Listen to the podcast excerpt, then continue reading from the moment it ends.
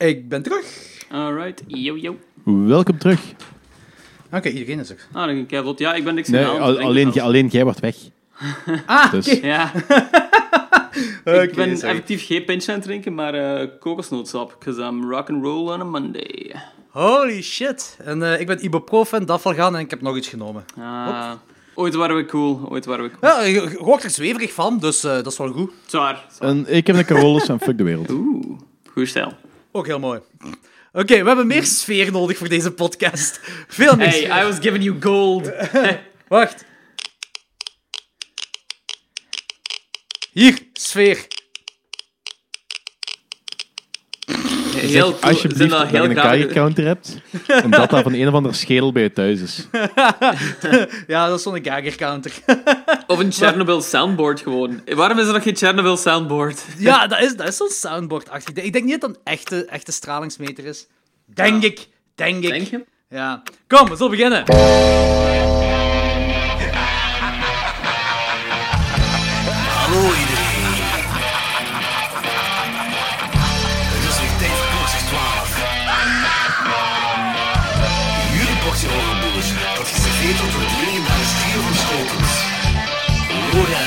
Lorenz, Wat? Ik kan me zelfs niet een beetje herinneren. Danny Ja, fuck die, fuck die mensen. en Jordi. Haha, yes! Bier drinken. Woo!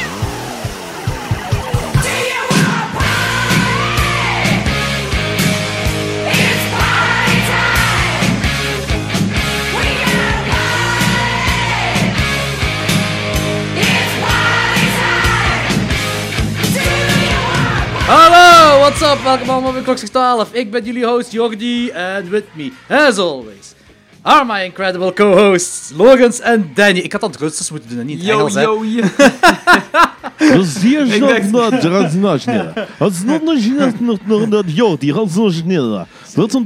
nog dat Lorenz, een Danny. Zo, podcast goed begonnen. Helemaal mooi. The Russians hate Het us already. het is helemaal mooi. Over podcast gesproken, er is een nieuwe filmpodcast in het land. Ja, vandaag spoiler alert. Ja, inderdaad. Eh, spoiler alert, filmpodcast. Eh ik heb niet geluisterd, want ze, ze, het ding is, de speed zit me, zit me al een hele week te stalken hierover. Eh, maar eh, ah, hij heeft het, het enthousiasme staat op de juiste plaats. En blijkbaar is zijn podcast, ze gaan twee films uit één genre bespreken, maar die twee die heel veel verschillen tegenover elkaar. En deze keer is dat Ad Astra en Aliens. Ik heb niet geluisterd, want ik heb Ad Astra nog niet gezien en ze gaan blijkbaar wel into spoilers, aangezien het Spoiler Alert podcast heet. Fair enough. Eh, maar als mensen die, al willen luisteren, ze staan op Soundcloud en Spotify en zo. En, en denk eraan, als zij ooit heel, heel bekend worden, Piet heeft zijn debuut gedaan op Klokslag 12. Hè. We brought him there. hey, maar, graag gedaan, Piet. Ehm, ik heb ook een klein beetje slecht nieuws. Eh, ah, wel, ja, slecht nieuws. Het is zo, De- ik- ik- de- we, gaan- we gaan stoppen, sorry. Eh, Was het. Ehm, de, ik, ik heb zo de Chernobyl Doctor Facts zitten, lui- ah, zitten kijken op YouTube. En dat is zo'n Oekraïense medische hulpverlener en stralingsdeskundige dat aanwezig was tijdens die ontploffing.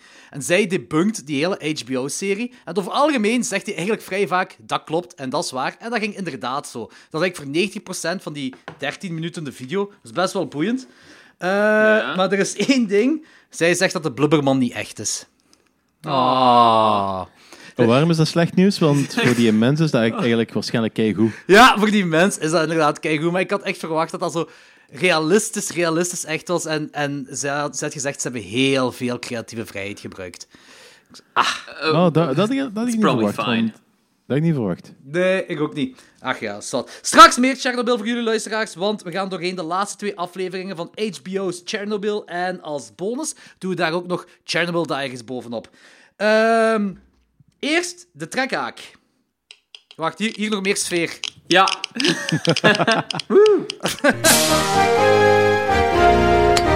Long, long way for us to go. But if we don't try, we'll never know. Stay optimistic, our goals high. There's nothing we can't do if we aim for the sky is blue and all the leaves are green. The air's as pure as a baked potato. We think we know exactly what we mean when we say it's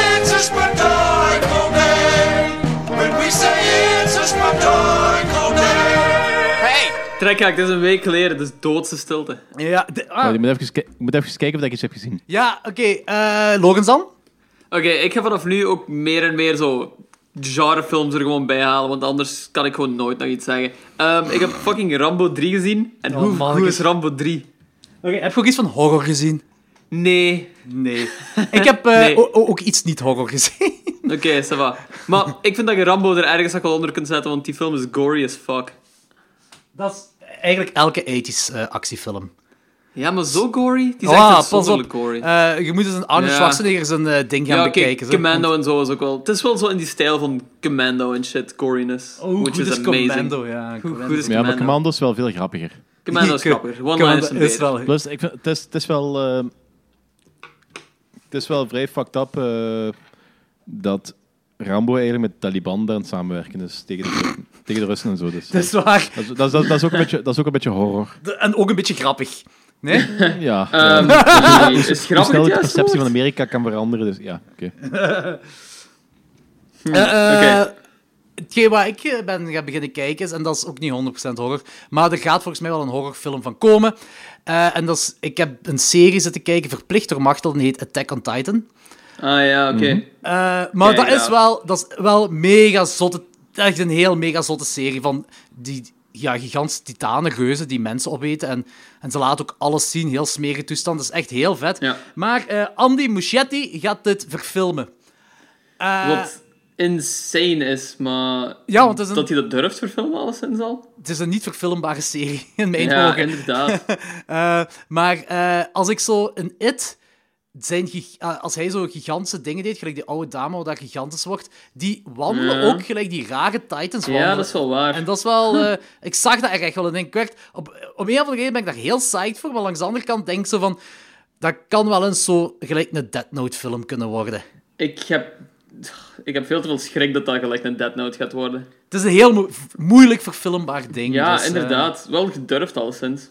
Ja. Ik ben, er- ben wel benieuwd naar eigenlijk. En eigenlijk benieuwd sowieso. naar Death Note. Want Death Note film was verschrikkelijk.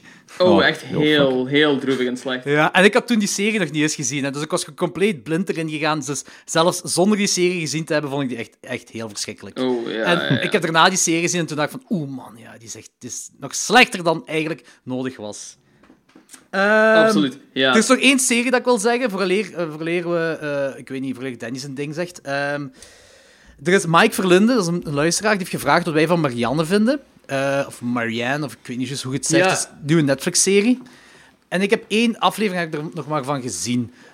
En het is, het is vet. ik heb er nog niks gaaf. van gezien, ja. De- de- die aflevering, ja, ja, die aflevering wat ik gezien heb, is echt cool. Het is een Franse serie en om een of andere reden begint dat in het Engels. Dus je moet echt zo van taal veranderen bij mij. Ik weet ook niet waarom dat is. Netflix-toestand. Ah, Oeh, dat ja, is dat, raar. dat begint echt gedubt bij mij, dus ik moest het echt gaan veranderen naar Frans. Eh, maar ja, het is een heksenverhaal. Ehm, ja, ik zal het daarbij houden, want ik heb zo het gevoel dat als je de eerste aflevering al veel zegt... Het is een lange aflevering ook. Ah, oké. Eh, Stephen King heeft erover gezegd dat het heel cool vond dat ze een Stephen King-serie hadden gemaakt. ah, oké. dus Maar zo, dat, dat- heeft, dat, heeft niks, dat heeft niks met Stephen King te maken. zover ben ik Ah, niet mee. Ik Hij zal- vond wel dat het zo heel erg eh, Stephen Kingish was. Oké, dat is wel cool. Dus, dus hij zei dat. Oké, dat is cool. Eh, ik, heb nog Zo, maar één, zo is... ik heb nog maar één aflevering gezien en ik ben, ik ben vrij hard mee. Ik moet gewoon de rest nog beginnen kijken. Cool. Ik heb er zo wel gemixte dingen voor over gehoord. Ja? Maar dus, dus ik weet eigenlijk niet wat ik zo ervan moet vinden. Maar ik heb nog niks gezien, dus ik, ik vind er ook niks van. Dus, Heel goed. Nice. Hello, America. Did you miss me? Free the three! Free the three! Free the three! Free the three! Free the three! Zullen we het gewoon over Tree from Hell hebben dan? Oké, dan kunnen we over dit shitfest beginnen. Is het, is het voor mij ergens de moeite dat ik dat ga checken? Nee. Dude, ik heb gezien dat jij de Devil's Reject een 1 ster gaf. Dus ik denk... Ja, Begin hier dan niet aan. Nee. ja oké. Nee, ça. Nee, Dus ik denk ook niet dat we deze ooit gaan reviewen dan, deze film. Nou, dat, dat is uit... Kijk, ik ben altijd een hele grote fan geweest van Rob Zombie. Tot 31. En ik had gehoopt dat er zo een one-off failure was. Ik weet niet wat, bla bla bla bla bla. Maar, what the fuck is dit? Ja, dat is minder slecht dan 31. Maar minder slecht dan 31 betekent niet dat het plots wel goed is. Uh, Die kerel, die weet gewoon... Ik weet niet, die heeft geen visie meer of zo. Die doet gewoon willekeurig iets. Dus er zit geen verhaal in, er zit geen richting in. Dat is zo... die personages, daar zit ook geen lijnen. Ik weet het niet, man. Oh ja, echt zo slijden van. Die personages zijn ook zo'n karikatuur van zichzelf. Zo. Gelijk, eh, Danny, eh, Logan, Danny wel, maar Logans, heb jij ook eh, X-Files seizoen 10 gezien? Ehm Eén aflevering.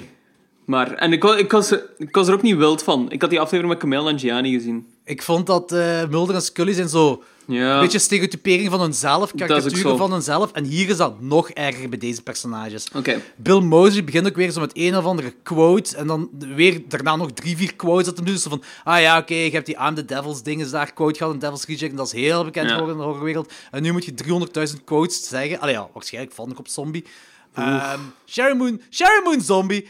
Oh mannetjes, dat is echt zo de Tiffany van Chucky van deze dingen, hè, van deze franchise. Hè. Dat is echt erg. Ik was er met Christian over bezig en Christian zei zo... Yo, jong, ik ben heel psyched voor Tree from Hell. te zien." En hij was trouwens meer ehm vergevingsgezinder over Tree from Hell dan wij. Maar die zei zo... Ik begin me nu al op te jagen aan Sharon Moon Zombie en ik moet nog aan die film beginnen. Die is sowieso geen fan van haar. Dus dat is wel goed. Voor de rest, voor de rest ik vond ik zo heel veel nutteloze en overuse van slow motion. Dat was, dat was zo, en die film duurt twee uur, moet je denken. Als je al die slow motion eruit haalt, is het maar een uur dat die film duurt of zo. Ehm eh, ja, wat, ik, ik weet ik vond het ook nergens echt brutaal. Want ze hebben zo één brutaal ding met een oud wijf. Oude vrouw, sorry. Dat daar eh, wegloopt. dat is zo een brutaal ding. En dan daarna wordt zo weer opnieuw slow motion gebruikt om zoiets brutaal te doen. En weer slow motion. En dan zo... Dat werkt niet, om dan nog iets brutaal te laten zien. Ik moet wel toegeven, het ding met Spalding vind ik wel goed opgelost. Want Omdat- hoe zit het precies met Spalding inderdaad? Want die is dood. Eh, ja, die is vrij letterlijk. Kijk, we, gaan- we gaan dat nu spoilen. Voor de mensen die hier eh, luisteren, we gaan dat nu spoilen. Nee, maar wacht, nee, je moet het niet spoilen. Ze hebben het gewoon goed opgelost. Ze hebben een stukje Spalding hebben ze erin gedaan. En eh, die... eh, het is ook algemeen bekend dat hij er maar vijf minuten in meedoet. Dus ik denk niet dat dat een grote spoiler is. Wat ze ermee doen, dan zult je in de film wel zien. Maar, Ja, maar Lorenz gaat het toch niet zien. Nee, maar de luisteraars er zullen wel luisteraars bij zijn. Ja, dan mogen ze, dan mogen ze nu afzetten. Nu Nee, nee, nee, zo, zo, zo doen we niet, zo doen we niet, zo doen we niet. Dat werkt niet, zo werkt niet. Maar ik wil wel zeggen over de vervanger.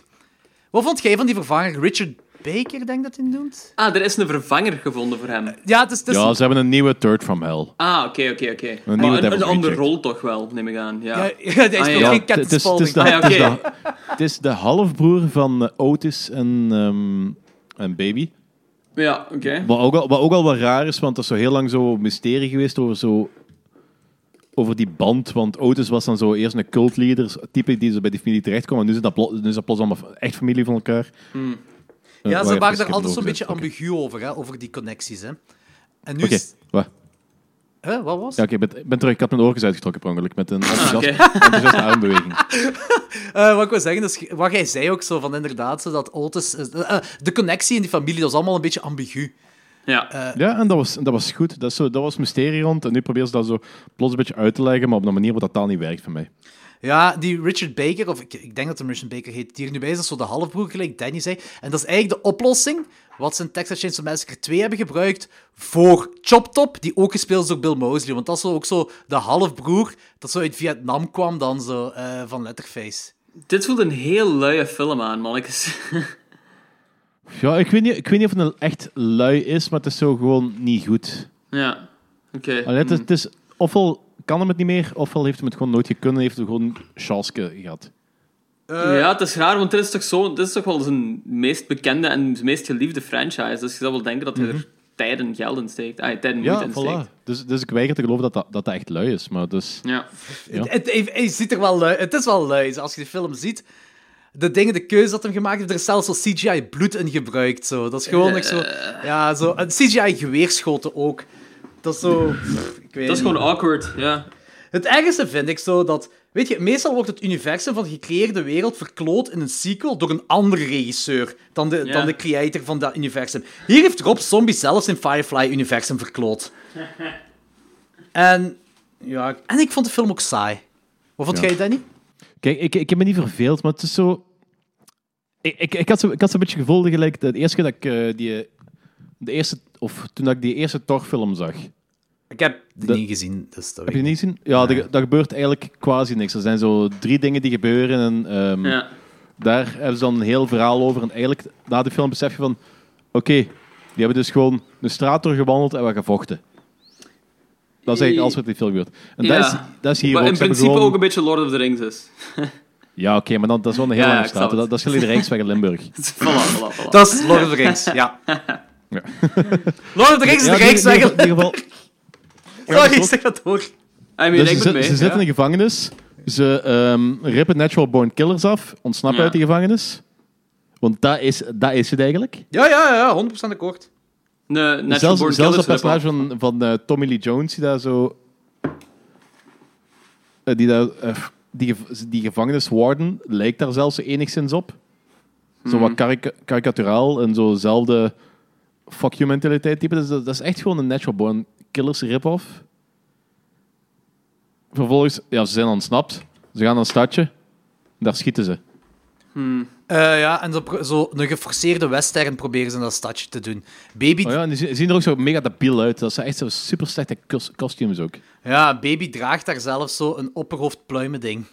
Ugh. Ja, Ja, en, Ja. en dat, dat, trucks, dat indianentrucsje blijft ze maar zo drie, vier, vijf keer herhalen. Dat zo... ja, ja. Hoe moeilijk is dat? Ik bedoel, die film zat... eh, Devil's Rejects was interessant. Een van de interessante dingen van Devil's Rejects was zo die- de creativiteit van zo... De fucked upheid van die, van die drie. En hier is dat zo... Ja, oké. Is opnieuw. Ah, nog eens opnieuw. Ah, Dat is, eigenlijk, opnieuw. ja, dat is eigenlijk copy-paste van elkaar. Zo, al die quote-unquote brutale scenes zijn allemaal hetzelfde. Er zit zo niks creativiteit in. En dat is zo... Ja, letterlijk ctrl-c, ctrl-v bijna. En eh, het ding is gewoon, Devil's Reject eindigt perfect. Dat is een heel mooie einde voor een horrorfilm. Perfect einde. Dus alles wat je hierna doet is een cheat. Dus je moet echt al uit je startblokken komen. Je moet echt iets heel zots maken om, om gewoon een toffe film te kunnen maken dat hierop volgt. Om, dat, om respect te tonen voor die, dat universum dat je gecreëerd hebt. En oh, Rob Zombie heeft het helemaal niet gehaald. Hè. En ook Nee. zelfs, eh, ik ben er zeker van, eh het Captain Spaulding ding heeft een pech mee gehad, kan er niks aan doen. Maar ik weet niet wat de Captain Spaulding verhaallijn, als ze dat helemaal erin had kunnen stoppen, dat dit, of dit deze film had kunnen redden. Ik, ik geloof het nee, niet. absoluut niet. Ik geloof Absoluut het niet. Maar wat is het verhaal met opnames en zo hier geweest met Captain Spaulding? Daar is nooit ook iets mee opgenomen. Ze hebben, maar vijf minuten kunnen op, ze hebben maar vijf minuten kunnen, ja, inderdaad. Ze hebben maar vijf minuten kunnen opnemen omdat hij ziek was. Dus het origineel plan was Tree from Hell te doen. Dus eh, Baby, Otis en Captain Spaulding. Maar Captain Spaulding, ja, allee, ja. Het ding is, Sid Haig is dan ziek geworden en, en hij had geen kracht Die meer. was zo, hij was zo ziek dat, dus- dat hem... Want ze moeten voor die acteurs, als ze speciale rollen spelen, of een speciaal type rollen spelen, moeten ze van de verzekering goedkeuring hebben. En Rob Zombie heeft zelfs van de verzekering geen goedkeuring gehad voor Spalding, want die was er zo slecht aan toe. Ah, oké, oké, oké. En je ziet het ook in de film. Ja. Je ziet, en ik moet nog wel eens even mijn respect voor Sid Haig wel toepassen, want het is heel jammer dat in een van zijn laatste films, misschien zijn laatste film zelf, ik weet niet of hij nog iets ertussenin heeft gedaan, eh, ooit dit is geworden. Maar je, je ziet dat hij acteert, maar het is niet goed, maar hij kan er gewoon niet beter. Hij is doodziek. Die kerel is doodziek. Dus hij, ja, hij kon het niet En dan moet ik wel zeggen, dat vind ik wel het beste deel van de hele film, dat zo... ehm, ik denk dat Rob Zombie ook wist van, eh, dat, hem, dat Sid binnenkort dood ging zijn. En de manier waarop dat hem zo eh, het verdwijnen van Sid, ja. Spalding heeft gemaakt, was wel een soort van tribute aan Sid Haig, onder On- een andere naam. En dat wel- vond ik wel heel cool gedaan, dat moet ik wel zeggen. Inderdaad. Daar ga ik ook mee akkoord. Eh, en dan begint de film eigenlijk pas en dan gaat het gewoon heel snel naar beneden. Oeh, ja, Maar oké. het, is, het, is wel, het is wel zo dat ze... Ik heb wel redelijk wat meningen gehoord van mensen die hem wel cool vonden. Dus oei. Ik weet het. like Laurentijn van uh, Nightbreed en zo, die, die vond dat oprecht een heel coole film. En zo. Ik, ben, ik ben lichtelijk jaloers op die, op die mensen. maar Ik ben niet jaloers, ik vond een kutfilm. ik, ik, ik, ik, ik, had, ik had gewoon zo gehoopt dat dat een coole film ging zijn. En ik Eh. kan er echt niks mee. En het leunt aan naar een sequel. Ik heb zo het gevoel dat ze zo... zo ja, het, het, leunt, leunt- het leunt open aan. Het is zo'n beetje open einde. En eh, ze, kunnen, ze kunnen, als ze willen, kunnen ze daar een vierde film van maken. Zonder problemen. Ze kunnen ermee verder. Dat, maar dat moet voor mij echt niet. Nee, tuurlijk Ik weet, ik weet van, ik ga die toch kijken en ik ga me kapot en ergeren. En, ja. Dus, eh, je hebt gehoord, Rob Zombie mag geen films meer maken. Bo, kaakslag.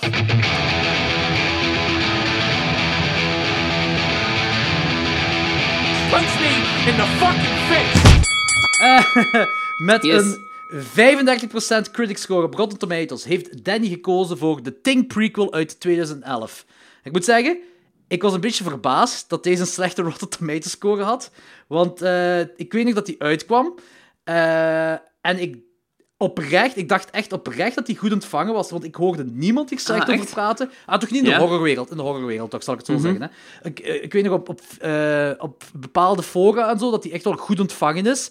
Mhm. Niet zo lined enthousiast gelijk de originele ding, maar iedereen was vrij positief over die film, dus ik was verbaasd dat zowel Dat de critic score als de audience score slecht was voor Rotten Tomatoes. Heel slecht zelfs, ja. Want Maar wacht, is wat dat, was de niet, critics? is dat niet een beetje gevoel... eh, eh, ik ben niet meer aan het gokken, maar is het niet een beetje van... Dat inderdaad van de, uit de horrorwereld, dat die goed vond, maar dat zo de... eh, omdat er zitten hele coole horror tropes in, dat is vrij goed gedaan. Ja, je kunt discussiëren over de CGI en zo. Kun je maar ook discussiëren. dat- CGI is slecht. CGI Ja, is oké. slecht. Oké, Maar- je kunt, kunt discussiëren over CGI, maar ik vind niet dat, de, dat hem de film slecht maakt. Nee, het is een coole Nee, absoluut. Maar absoluut. is dan niet zo het ehm, niet-horror volk dat je zegt van ja, maar dat is eigenlijk een overbodige film, dus dat is eigenlijk gewoon dezelfde film. Ja, ik ben een cinefiel, ik wil iets nieuws zien, bla bla bla bla bla. Dat, dat kan wel dat dat zo is, is. maar weet het Letterboxd niet. heeft ook geen hoge score. 2,7 is ook niet... Ah, het is niet slecht, die score, maar ook niet denderend 2,7 hoog. op 5 zijn altijd door, hè. Ja, ja, dat is erdoor, maar dat is Dus dan geen... kun je altijd de horrorfans tegenover de cine- cinefiele counteren, hè. Ja, maar ik, ik dacht toch dat hij toch zo een 3 zou hebben. Ik dacht dat ook altijd. En dat, ik, ik vind het oprecht ook gewoon een goede film. Ik bedoel, het hij wordt ook constant vergeleken met de originele Thing. En ja, Dat dat, kan ook haalt hem niet gewoon anders. niet. Ja, ja dat Want kan ook niet anders. Dat is logisch dat dat gaat gebeuren. En ik denk dat dat gewoon daarom is. Ik denk dat men. Een heel groot ding is nog altijd gewoon die practical effects versus CGI. Dat is gewoon een van de grootste redenen waarom mensen die zo'n negatieve score geven. En als je dat. En ik weet dat dat zo. Slecht moeilijk CGI te is de doen. kanker van horrorfilms, hè. Ja, ja, voilà. Maar ik, weet- ik weet dat het zo moeilijk is hierbij, omdat de originele Thing zo bekend staat voor zijn practical effects en dit dat zo weggooit eigenlijk, wat een absurde keuze is, maar daar heb ik al genoeg over gezegd. Ehm, maar als je het verder kijkt dan dat alleen, is dat oprecht gewoon een hele goede prequel. Ik vind dat echt een goede film ook gewoon. En ik vind dat die gewoon zwaar underrated is. Ik moet wel Oh, ja. zeggen, op IMDb krijgt hem wel een 6,2 op 10. Voor een Ah, horrorfilm serieus? is dat vrij hoog. good. Ja, dat is pretty Toch- good. Ja, dat is, dat is vrij tot zeer hoog van een horrorfilm. Door 113.000 en mensen, hè. Dus echt wel een legit score dan, hè. Die Maar dat, is- dat is gewoon het feit dat er zo'n inconsistente mening, o- eh, inconsistente ratings over zijn. Eh, dat, is, dat is dan, in mijn ogen is, dat- is dat dan geen slechte film, is dat gewoon een film waar mensen, eh, hoe moet ik het zeggen, Ik denk dat die door niet, een... niet, mee, niet mee om kunnen. Ja, bepaalde Dat kan, dat kan, ik denk dat dat, kan, die dat zo kan, ja. door de hype in het begin gewoon slecht is gevonden. Ik, vind dat veel, me- ik denk dat veel mensen gewoon heel negatief naar die film zijn gaan kijken en die die slecht wouden vinden. En Dat kan ook ik vind wel. dat heel veel mensen die gewoon nu nog eens opnieuw moeten kijken. Als je een slecht beeld hebt van die film, check die gewoon opnieuw. En Ja, verwacht verhaal- een slechte CGI, maar... Het verhaal is geniaal. Hè? Ah, geniaal is misschien een beetje overdreven, maar ik vind het echt een oprecht goed verhaal. Eh, hoe dat begint en al. Want eh, het ding wat ik ook moet zeggen is, want er zijn, er zijn vergelijkbare dingen met, de, eh, met het ding van John Carpenter, dat ze ook hier hebben aangehouden, zoals de pacing.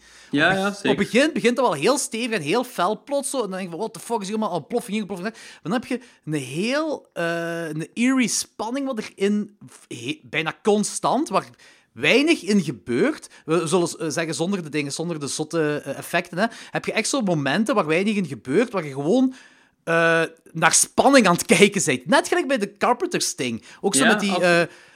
wanneer ze die speek... Die, die, die dingen, niet speekseltest, maar zo die eh, vullingen in de mond moeten kijken en zo. Ja. Dat vind ik allemaal top zijn, cool Hier wordt ook zo in verklaard dat zo de Thing geen metalen zo kan, kan naapen. Terwijl dat in de Carpenter's Sting wordt er naar gehint. En hier Ja, wordt er ja, daar inderdaad wordt in- eh, inderdaad naar gehind.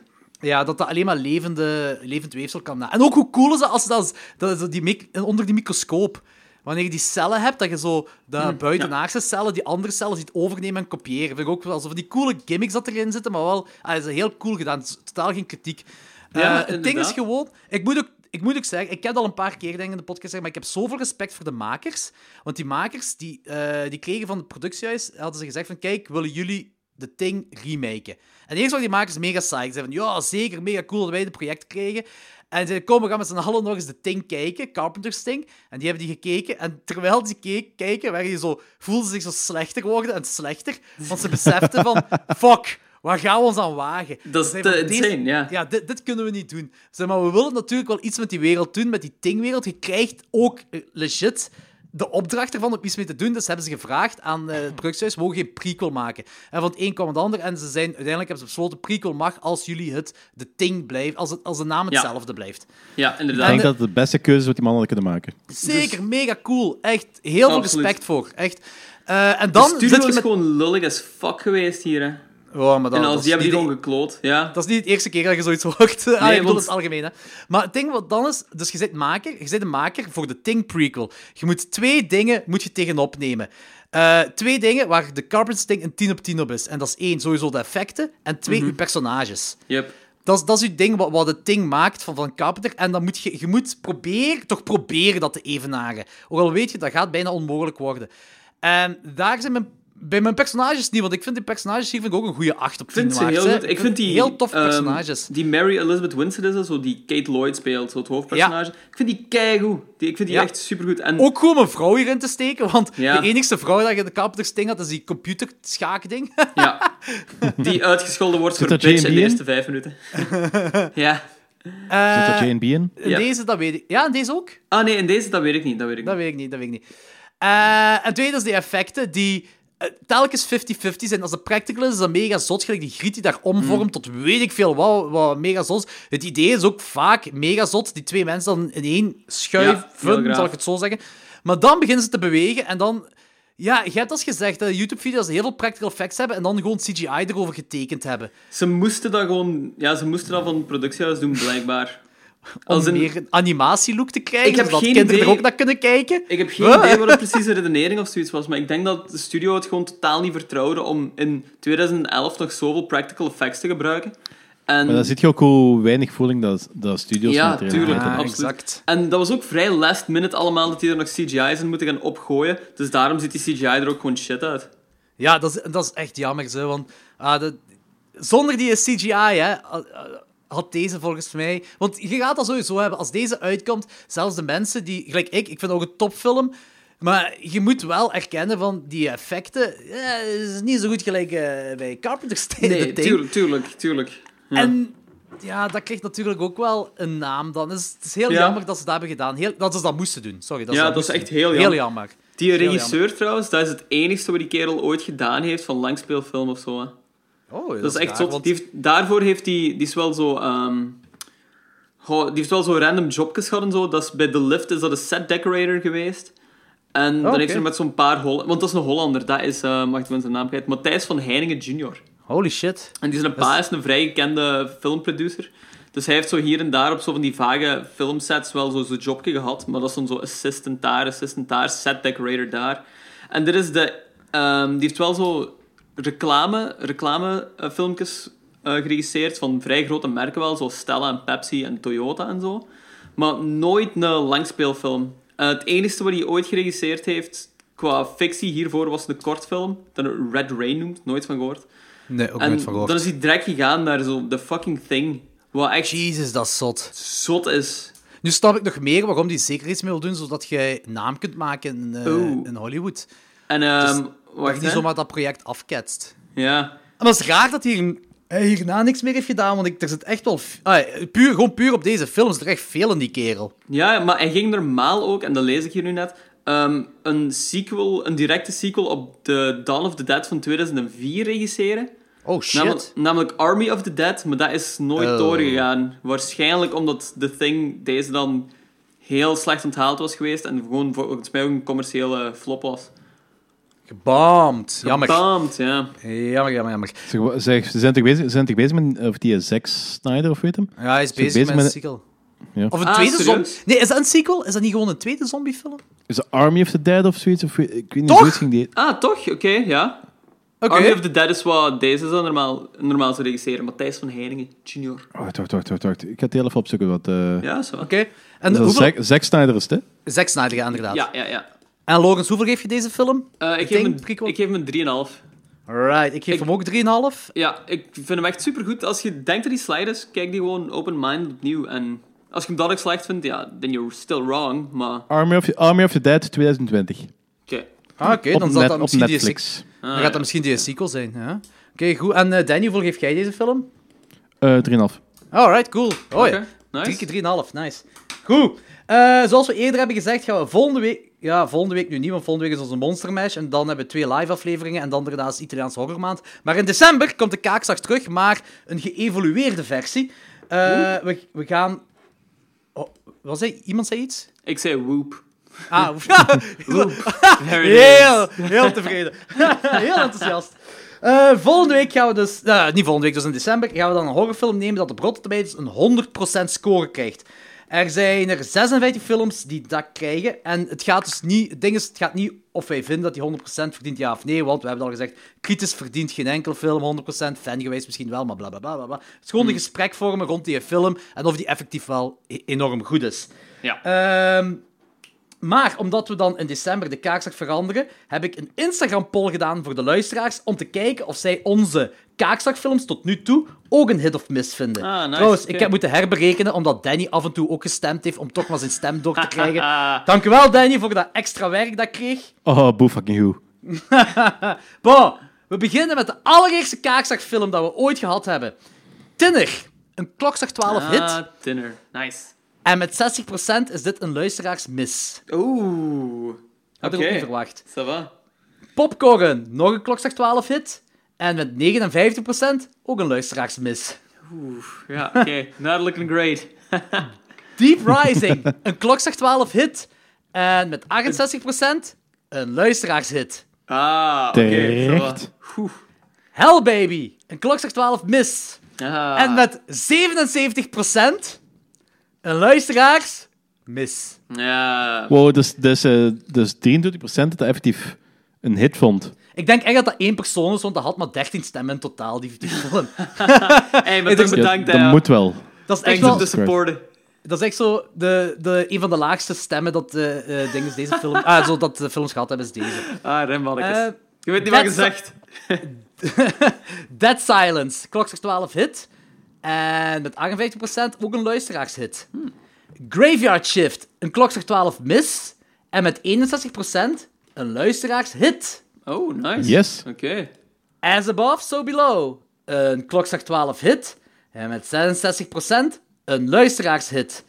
Yes. Deze had bijna de meeste stemmen. 30 mensen hebben gestemd hierop. Ah, cool. Dr. Giggles, een klokslag 12 hit. En deze is 50-50. Voor de luisteraars, ja. Wishmaster, klokslag 12 hit. En een luisteraarshit met 65%. Nice. Tamara, of gelijk ze in de film zeggen, Tamara. Een klokslag 12 mis. En met 92% een luisteraarsmis. Ehm Extro, een klokslag 12 hit. Eh, en een luisteraarshit met 66%.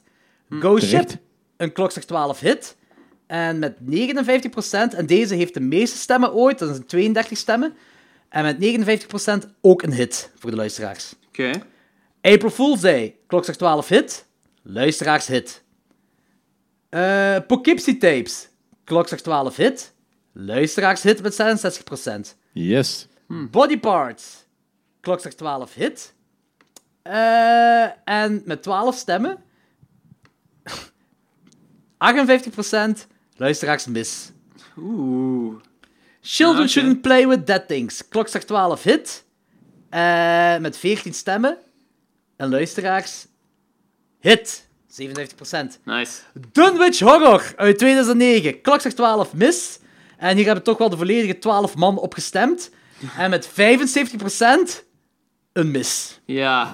Thank God. The Cell. Een klokslag 12 hit. En met 70% ook een hit. Ah, bij de nice. luisteraars. House of Wax remake. Een klokslag 12 hit. En 31 stemmen. Ook wel zo het tweede meest dat hierop gestemd is. Met 61% ook een luisteraarshit. Nice. En de Think prequel, die van vandaag. Ah, die had je er opgezet. Oké, kijk. Ja, ja, zeker. Ja. Klokslag 12 hit. Eh 30 stemmen, dus ook derde meeste eh, stemmen opgehad. 67% een hit. Oké. Good. Wat, nu wil zeggen is, de klok zegt 12 films tot nu toe zijn er 20 geweest. En vier daarvan zijn door ons drie een mis. Wat eigenlijk heel goed meevalt op 20 films. Hmm. En van de 20 kaakvla... eh, nee, wacht. En van de 20 kaakslagfilms geven op 15 films de luisteraars ons gelijk. Alright, zo cool. Terecht. Ja. Terecht. Dus, eh, Ik denk wel... Dus eh, kunnen we eigenlijk gewoon tot de vasting komen dat eh Rotten Tomatoes eh, ook crap is. Oh ja, tuurlijk, maar dat wisten we al voor we begonnen aan dit segment. Ja, maar je moet, dat- je moet het af en toe, moet dat af en toe eens- ja, zo... Opnieuw bevestigen. Ja. 100% gelijk.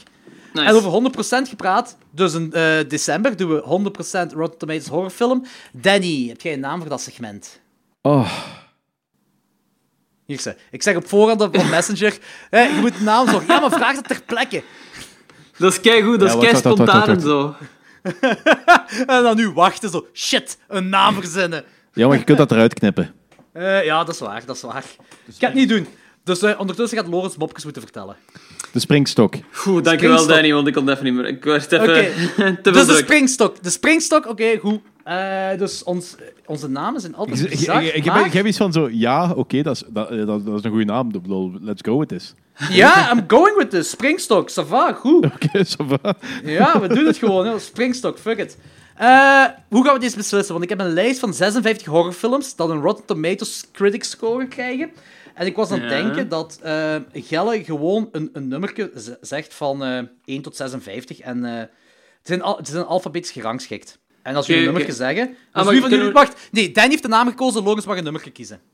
Oké, van 1 tot 66, of wat? 56. 56. Doe maar nummer 37. 37. Tromgeroffel, Danny. Brum. The Most Dangerous Game.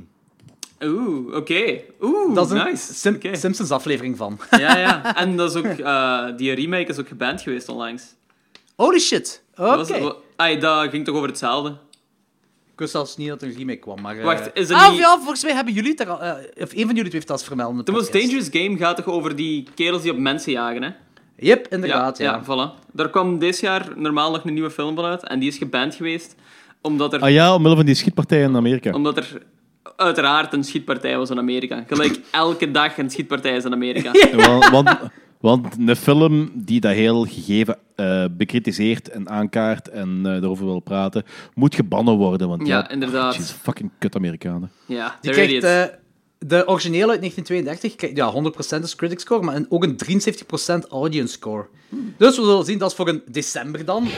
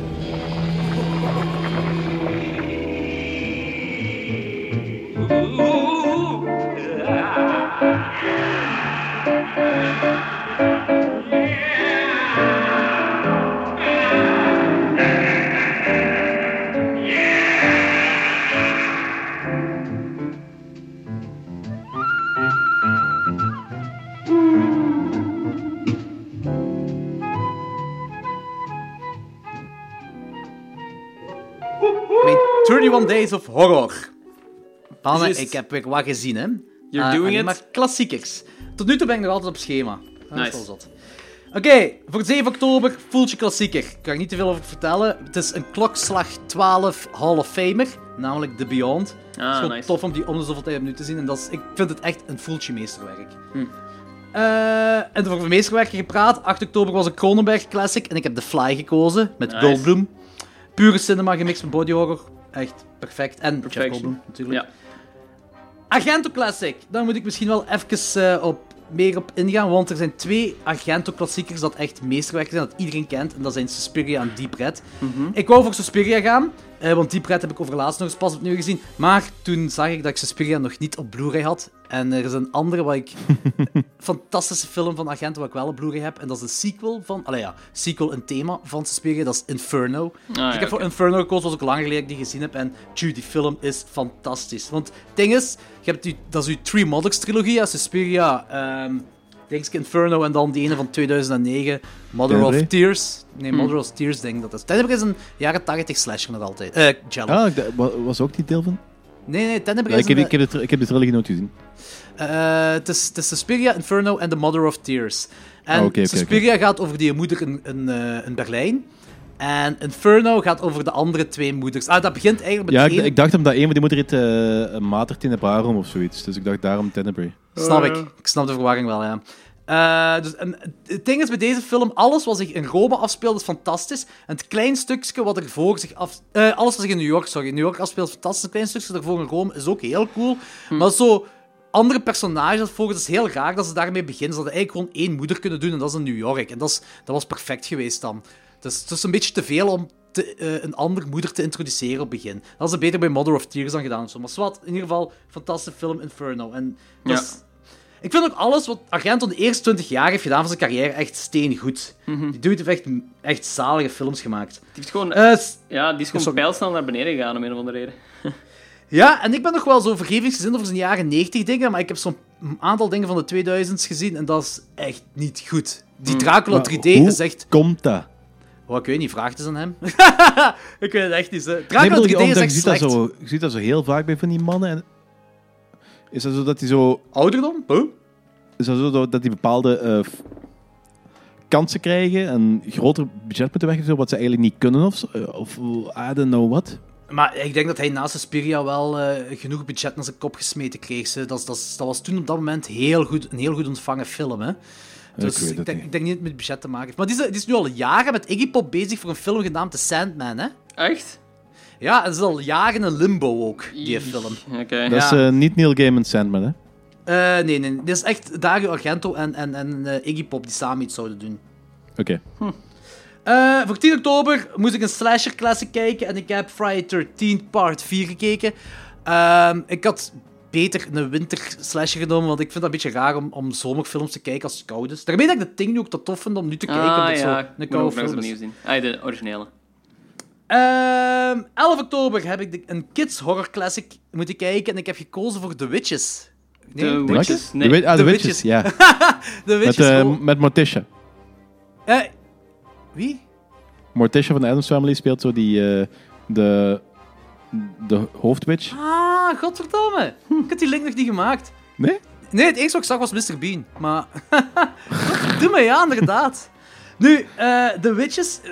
Dat, is echt, dat is een film waarbij die ook zo puur op nostalgie. Maar ik denk zelfs buiten nostalgie dat ik die nog keigoed zou vinden. Maar omdat wij hebben die in de lagere school vrij vaak gezien. Ik denk twee of drie keer in de lagere school. Maar als ik dat nu terug bekijk. Dat is best wel een fucked up film om aan kinderen te tonen. Ja, Denk- vrij hard. Ja, want dat begint ook zo, zo met dat verhaal van die oude dame. Wat een heel mooi verhaal is over dat kindje en die heks. Dat, dat, en dat kindje dan in die schilderij terechtkomt. En eigenlijk overleeft in dat schilderij en zo. Dat is heel mooi, maar ook heel luguber. Zeker om aan kinderen te tonen. En dan daarna gaat het over heksen die kinderen ontvoeren en in muizen willen veranderen en plat trappen. dat is best wel zot. Hmm, ja. Eh, maar een heel film, heel fijn film. Mensen toch altijd... Ja, ik, ik, ik zie dat graag, dit soort films. Dus ik vind dat heel cool. Ja. Eh, 12 oktober, Kiefer Sutherland Classic, The Lost Boys. Ah, nice. Fuck, dat was lang geleden dat ik Ja, dat is inderdaad lang geleden. Ik wil die ook nog wel eens zien. Ja, eh dan moeten we misschien eens een keer een aflevering doen of zo. Ja, dat vind ik Ja, wel oké. is goed, zeker. vind ik zeker oké. En ook, vind die, die Corey, eh, hoe heet een Corey... eh, Feldman. eh, niet, nee, die andere. Eh Corey May, Mayhem of Corey Haim. Corey Haim. Die andere die zo pas gestorven is, of pas in 2010 of zo is die gestorven. Die zo samen met Ah, Corey pas Feldman... gestorven 2010, ja. Ja, ik weet het. maar eh, die... eh, in de jaren 80 was hem zo toch zo samen met Corey Feldman soms bekend als de twee Corys. Die andere Corey, dus Ah, dat, dat klein mannelijk, het hoofdpersonage van de Lost Ja, Boys. ja. Dat vind Ah, ik zo'n ja. tof acteur. En ik vind het jammer dat hij ook zo aan de drugs en alles geraakt en zo heel snel bergaf is gegaan. Ja, veel van die kinderacteurs hebben het niet goed gedaan van de 80s. Nee. Ja, de- heel veel pedofilie zit er ook wel. Ja, it got pretty dark. Hm. Ja. Eh, 13 oktober, Evil Kid Classic, de originele Village of the Damned. Ah, mai. Cool. Ik vind die heel Ik heb al cool. heel lang niet meer gezien. Ja, en ik herinner me zo... Ik, ik weet dat ik nooit fan was van de Carpenters versie. Maar nu ik zo deze opnieuw heb gezien, denk ik zo van... Zo slecht kan die Carpenters versie toch niet zijn? Dus... eh, Die is- kan ik... Ja, ik... Goh.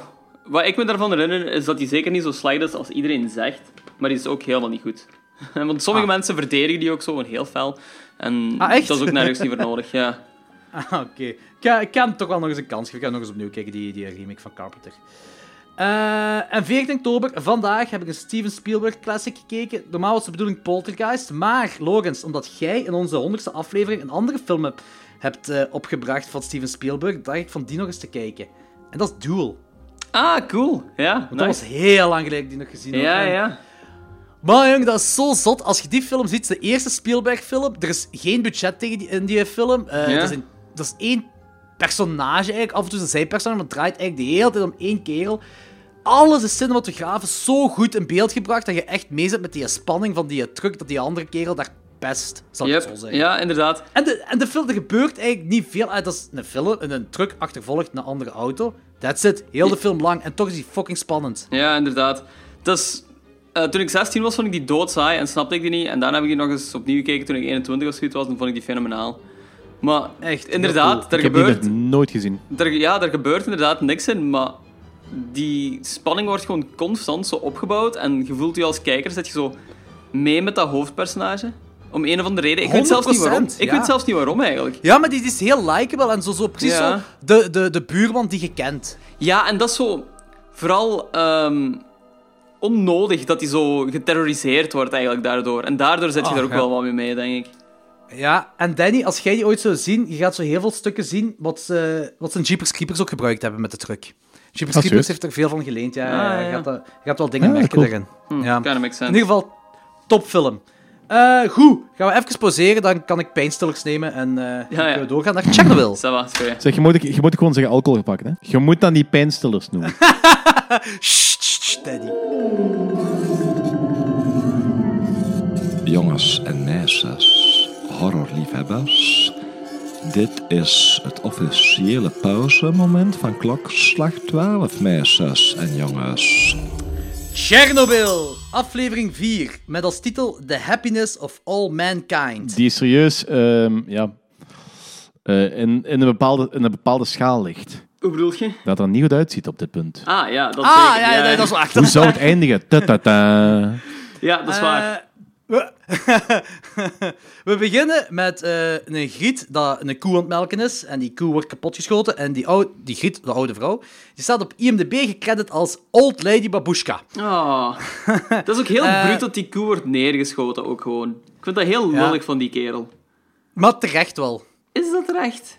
Ja, eh, blijkbaar eh, melk, eh, omdat die koeien dat gras eten en zo, is dat zo... Is alles aan die koe is radioactief, mega radioactief. Ja, En- ja, maar die ging toch gewoon daar blijven. En die oude vrouw die was ook gewoon haar lot aan het aanvaarden. Dus ik vond het zo zot dat die werd neergeschoten eigenlijk. Maar Ja, is maar dat er niet was, zo tegen er was een reden waarom dat ze, er was een reden waarom worden? dat ze die dieren effectief gaan afschoten. Want ik weet niet precies wat het was, maar Ja. het lijkt mij dat je niet echt wil dat die zich zo in het wild gaan eh terug Voortplanten. verspreiden. Want Ja, lo- los, van feit not. dat je, los van het feit dat je daar eh, serieuze voortplantingsissues kunt krijgen, dus eigenlijk gewoon generaties van ehm, ja, mismaakte dieren, ja. Ja, oké. Ja, weet ik niet in welke mate dat die die radioactiviteit ook nog kunnen, kunnen verspreiden. Wel, er is zelfs in 2018 zijn er nog koeien gerapporteerd dat melk produceren met veel te, veel, eh, veel te hoge radiatiegraad. shit. Nu weet ik dat niet. Ja, ik weet niet of dat voortplanting is van de koeien, of dat dat effectief is omdat ze nog altijd dat gras daar aan het eten zijn. Of Ja, dat ja. gras ook wel aan het groeien nog is daar, dat weet ik dus ook niet. Maar blijkbaar is dat in 2018 nog altijd gerapporteerd daar. Dat is wel zot. Oké, dat is Eh, zot. Ja, dat is zot. na dit gedoe, en dat is inderdaad, dat is ook heel zielig, daar geef ik wel gelijk in, Logos. Dat, is wel, dat, dat ziet er ook zo, dat is heel zielig voor de oud mensen, want die geeft heel dat levensverhaal van de oorlog en dit en dat, en van, dat dit niet de eerste keer dat er een soldaat is, en waarom zou ik nog naar je luisteren? Ik ben heel mijn leven hier lang opgegroeid, ik was 82 of zo, en ik hier voilà. ook sterven. Wat allemaal... als je een beetje empathie hebt, geloof je daar wel in en zou je die ook zo met rust laten, maar Mhm. ja, ik snap het langs de andere kant ook, zal ik het zo zeggen. Ik weet dat het allemaal heel hard is, maar ook zodat die koe kapot moet, ja, dat is, Is dit ik begrijp ook- het allemaal wel. Ik heb de aflevering nog meer opnieuw gezien, maar is dit ook de aflevering waarin zo die eh, jong al die andere... Animal Patrol ja, aflevering. Animal Patrol, ja. Yep. Deze aflevering heeft twee verhaallijnen. Ja, Dus het ja, verhaal van de Animal Patrol en het verhaal van de Biorobots. Ah, Helaas, nee, is beide verhaallijnen zijn heel stevig en heel depressief. En naar een happy ending. Nee, helemaal niet. Als we beginnen met die Animal Patrol, een van de twee zal wel het meest positieve zijn, ik weet het niet. Eh, Zeker niet deze. nee, we zullen met deze gewoon ja, beginnen. ja, ja. Dus we beginnen met het leger. En er komt een nieuweling. En die nieuweling is die rare jonge kerel van Dunkirk. En van eh, Ah ja, die lobsterfilm. Vandaar kende ik. Ik kon ook zo niet plaatsen van waar ik die kende. Ja, En, kijk, eh, iedereen in Dunkirk lijkt op elkaar. Dus, ja, dat is waar. dat is Dat is waar. waar. Dat is waar. Eh, en dat begint dan met die egg baskets. Dat, is- dat vond ik wel eh, een grappig dingetje. Ja. Zo, dat ze... Allee, grappig. Dat is zo dat lode Het is grappig. ding dat ze maken. Ja, ja. Ik vond deze ook zo... put it on. Ik vond deze ook wel zo'n fijne aflevering. Als in zo... Die had zo wat luchtigere momenten. Ook Dat is waar, dat is waar. En zij zijn dus, eh, hun unit is dus verantwoordelijk voor de animal control. Met andere woorden, alle dieren moeten ze afschieten. Ook de, de huisdieren, allemaal afschieten. Ja. Ja, omdat ze radioactief zijn en een beetje wat Danny ook zei, zo van eh, het voorplanten en, en weglopen in het wild en weet ik veel wat allemaal. Eh, ze, ze moeten ook puppies kapot schieten, wat heel, heel, heel zielig is. Eh, ik, het is. Heel die verhalen is gewoon super zielig. Ik heb ook gelezen dat na ehm, de ontploffing van Tsjernobyl, dat de wolven verzevenvoudigd zijn. Dan Wow. voorheen. Wat? Ja, en dat had te maken... En ze zeggen, het is ook wel, ze zeggen ook wel duidelijk van... Het heeft niks te maken... ah, De radioactiviteit is nog altijd heel schadelijk voor de wolf en ze sterven eraan. Maar dat betekent dat de mens daarvoor erger was voor de wolf dan de, de kernexplosie is voor de wolf. Wacht. Plus, je hebt dat enerzijds, mensen. En anderzijds heb je ook nog dat, eh, los van het feit dat heel veel dieren afgeschoten zijn, ook heel veel dieren zijn gewoon in vrij en in het wild terechtgekomen. Dus je hebt een grotere ehm, ja, voedingsbron voor die wolven ook. Ja, They dat is ook wel thrive waar. on that shit. Dat is ook wel waar, ja. Maar ik weet wel niet hoe lang dat die wolven leven, dat weet ik dus wel niet. Ehm, en blijkbaar ook, dat is volgens mij deze jaar pas eh, nieuws gekomen, dat eh, wolven met zo honden zijn gaan beginnen paren en dat je nu zo allemaal hondwolven hebt. Ah, ja, oké. Een holf of een wond. Doe maar een Eh, holf. je mocht kiezen. Ik, ga, Je moet ik, kiezen. ik zou voor holf gaan, hè. Holf. Holf. Dat klinkt zo'n beetje dommer ook. Ehm, nu, heel die dingen, dat is, dat is, dat is een beetje... Je hebt zo de verhaallijn van, van de... Die, ik weet niet, de baas van, van, die, van die soldaten, zal ik maar zeggen. En dan zo die, die jongere kerel onder zijn hoede neemt. Ja. En die zegt zo van, je hebt maar twee regels. Eh, ik heb maar twee regels. Eén is, die geweer mocht je niet op mij pointen. En tweede is, als je een dier kapot schiet eh, en hij leeft nog, blijf erop schieten tot hij dood is. We mogen die niet laten lijden. Ja. En zo, de eerste keer... Vind ik wel chic dat die, zo de eerste keer lukt dat niet. En ze laten ook zien dat dat iets mee emotioneel, iets heel zot is om te doen, dat je het niet Ja, zomaar ja, doet. snap ik ook wel. Absoluut. Fucking hell. En dat lukt dan ook niet en die kerel is kwaad. Maar het ding is zo, ik dacht dat die kerel, dus diegene die die jongen onder, zijn neemt, echt mega zou worden, omdat hij echt met zijn regels kwam. En dan daarna zien we zo een beetje een moment van die mannen en zegt van, kijk, de eerste keer is echt altijd moeilijk. Mijn eerste keer was toen je een mens moest kapotschieten in Afghanistan. En je blijft dat altijd onthouden. Maar of nu een mens is of een dier, een onschuldig dier dat je moet doodschieten, zo, dat, dat is iets wat bij je blijft en je denkt van, je bent veranderd. Ja. En dat zegt hem wel zo van... Maar toen ging ik slapen en de volgende dag werd ik wakker en toen besefte ik, ik ben helemaal niet veranderd. Dit is wat ik altijd was. Ik wist het gewoon nog niet. Ja, dat is ook een donker. grappig. ja, maar dat is, daar zitten ze onder die banner waarop staat... eh, wat was dat weer, die titel? The Happiness of All Mankind. Daar staat die banner dan. Ah ja, juist. Het enige wat nog ontbrak na die speech was... Yeah, America! Ze waren vodka aan het drinken, dus dat is toch wel een beetje een traditioneel Russisch ding. Eh, en eh, dan daarna al, de afgesla- al die afgeschoten honden, dieren, alles wat ze verzamelen, gaan ze dan ook in beton moeten begraven. Ja. Maar zijn jullie op de hoogte van een verhaallijn dat echt gebeurd is, dat ze erin wouden stoppen, maar dan, omdat dit al zo donker was, ze er niet hebben ingestopt? Oh, Oh nee, vertel mij Dus alsjeblieft. hebben ze daar levende dieren of zoiets in gegooid? 'Cause- Ja. Ah, god. Ze hebben dus het echte verhaal. Dus er was zo één ding bij van eh, een soldaat dat een hond moest afschieten. Hij had die hond afgeschoten, maar hij leefde nog. En niemand had nog kogels. Dus ze konden, Oh. die was heel aan het kaperen. En wat moesten ze dan doen? Die half levende hond bij de andere dode honden in cement begraven. Jordi, Jesus. Ja, maar die hebben toch allemaal messen? Eh, ik weet niet of die mensen op dat moment messen hadden. Het zal wel waarschijnlijk niet. het zijn fucking militairen, die hebben messen. Ja, ik weet, ja het, het ziet er niet zo echt, echt uit alsof dat zo echt professioneel... Ah, het zal wel professioneel militair zijn, maar ik weet het niet. Ik weet het niet. Dat is, dat is in ieder geval een verhaal dat ze ehm, op die HBO-podcast is gezegd door de, door de maker van de serie. Van, een, ah, een Voice of Chernobyl, denk dat er voorkomt, dat boek. Ah, oké. Oeh, Well, did not care for that. Maar toch bedankt, Jordi. Jee, is graag gedaan. hey. Het was hier al te vrolijk allemaal. Tweede verhaallijn is eh, van de biorobots. Eh, en dat is zo dat die daken vol grafiet zijn. En ze hebben zo al die Ja. daken ook een naam gegeven. En ene heet Marsha. En daar is dan 12.000 rondjes per minuut aan het zweven. ja. dat is een rondje, die zweeft daar gewoon rond. Ja, ik weet niet hoe ik het anders moet verwoorden. het klopt, toch een beetje, niet? Ja, ja, Uitstralen. Uitstralen, dat is mooi. Dat is wel waar, dat is mooi. Eh, en als een mens daar twee minuten op staat, is zijn leven gehalveerd bij drie minuten. En bij drie minuten heeft hij nog maar enkele maanden te leven. Dus dus makes sense dat het heel gevaarlijk is om daar op die marsha te staan. Eh, maar het grafiet moet in die kern. Dus eh, gaan ze maanwagens naar boven sturen. En eerst beginnen ze dan op die andere daken. En het coole is, je ziet dan zo ze beginnen met die maanwagens. En er is zo wat verbroedering tussen Lego, sorry, Legoslaaf en Papa Skarsgård. Je ziet zo echt zo van- echt Papa- zalig. Dat vind ik echt ja, Papa Skarsgård zegt echt zo op bepaalde momenten van... What am I seeing? Is that a smile on your face? Ja. Dat is echt zo goed. Dat zo is van... echt een keigoed duo geworden in deze aflevering. Ik vind dat zalig. Maar- en die zijn ook oprecht blij dat die maanwagens werken op die daken. Dat, Ja. is echt, dat is echt cool. Die zouden we eigenlijk zo in een, in een andere film, zo, die moeten zo in, ver- in verschillende films zo het komische duo zijn. Of zo, Die zo moeten een duo. bodycop eh, film hebben. Ja, Buddy Cop. Echt. Eigenlijk wel. De bodycop, ja. Sorry. Een Body Cop. De bodycop, ja, dat kan ook. Dat kan ook. Dat is dus bij de daken waar minder rondje is. En eh, als ze beginnen bij die van 12.000 rondje met de maanwagens die ze uit Duitsland hebben laten komen, eh, daar werkt het niet. Daar gaat het kapot, heel snel. En dan blijkt dat ze aan Duitsland hebben gezegd dat er, dat er maar 2000 rondje is. Dus ze hebben die eh, eh, maanwagens maar gepantserd met lood voor 2000 rondje en niet voor 12.000. Dus na een halve minuut is dat ding kapot. En papa Skarsgård is heel kwaad. Zo kwaad dat die telefoon een frut van één slaat. Ehm, en dan gaan ze weer vergaderen, vergaderen, vergaderen. En de oplossing is biorobots. Wat zo heel cool klinkt. Dan zegt de Lego staff zegt dan zo Ja. van... "Eh, it's people. We have to uh, Ja. put people up there. It's not that cool. dat is zo, dat is zo, yeah, dat is zo een droog feitje.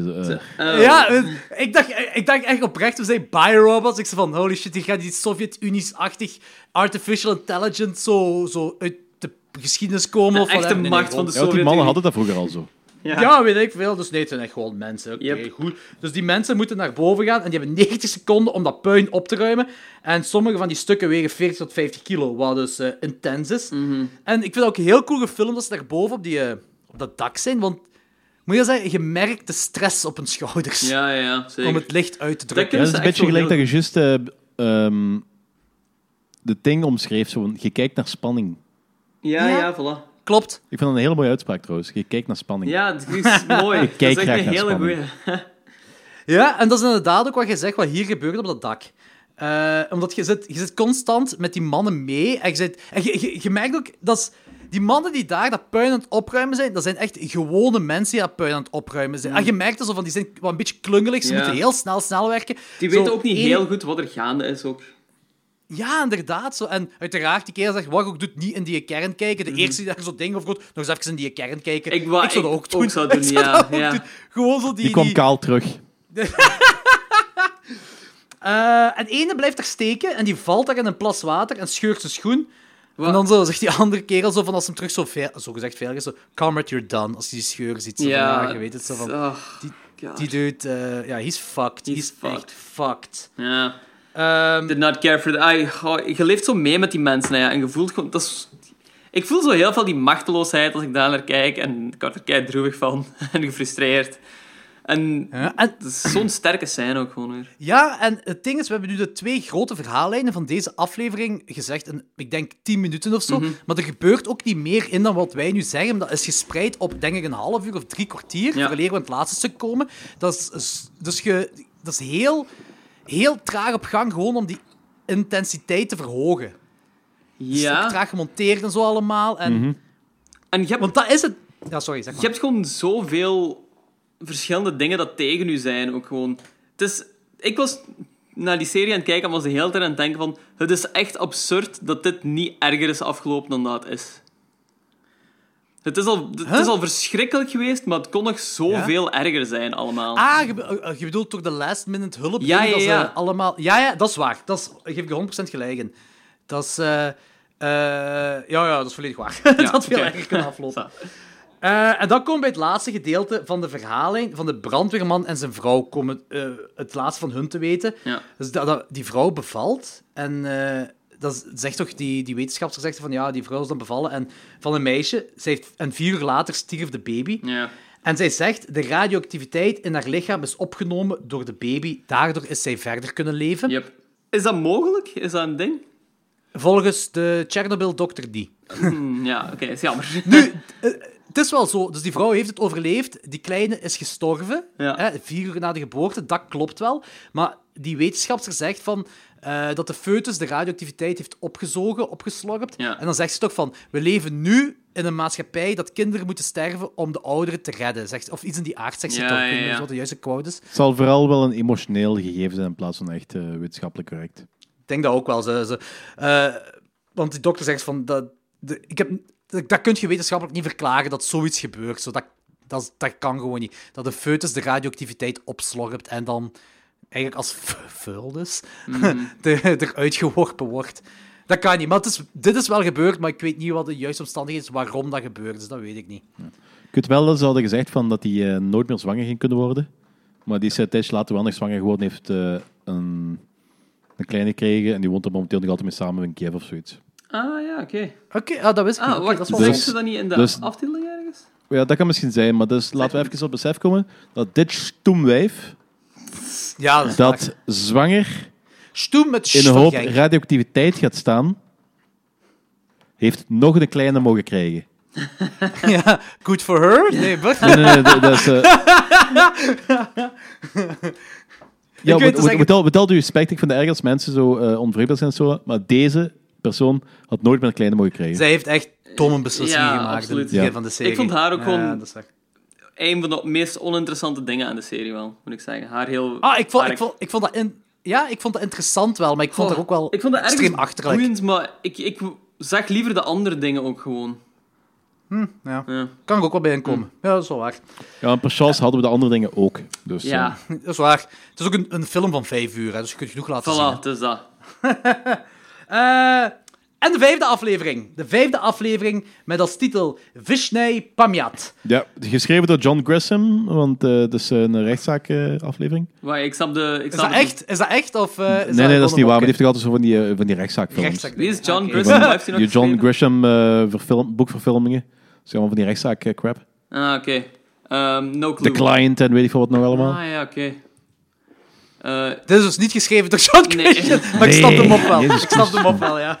Nee, maar ik dacht echt even van, oh ja, it makes sense, maar oké. dat is ook kijk goed geweest Ehm, dan. En eh, dus Pamyat, eh, de titel van deze aflevering. Eh, Wat? dat Een is vis Oekra- neemt Pamyat. Fish in Ah, ja, panja, dat is wel de Russische variant van een fish called Wanda. Juist, juist, juist. Klopt, klopt. Het is absoluut niet Oekraïens voor... eh, Totaal niet, eh, totaal niet. Memory Eternal. Dus dat, dat betekent die het titel is. En dat blijkbaar is de titel van gezang van eh, de orthodoxe kerk voor eh, de gestorven orthodoxe christenen. Ah ja. En daarmee maken ze dan de cirkel rond. Eh, op het laatste van deze aflevering, het lied dat gespeeld wordt, is een van die liederen van de orthodoxe christenen. Ah, oké. Zo. Cool. Ehm, Batushka, zo. hè. we beginnen deze aflevering eh, in een heel mooi en heel levendige Pripyat.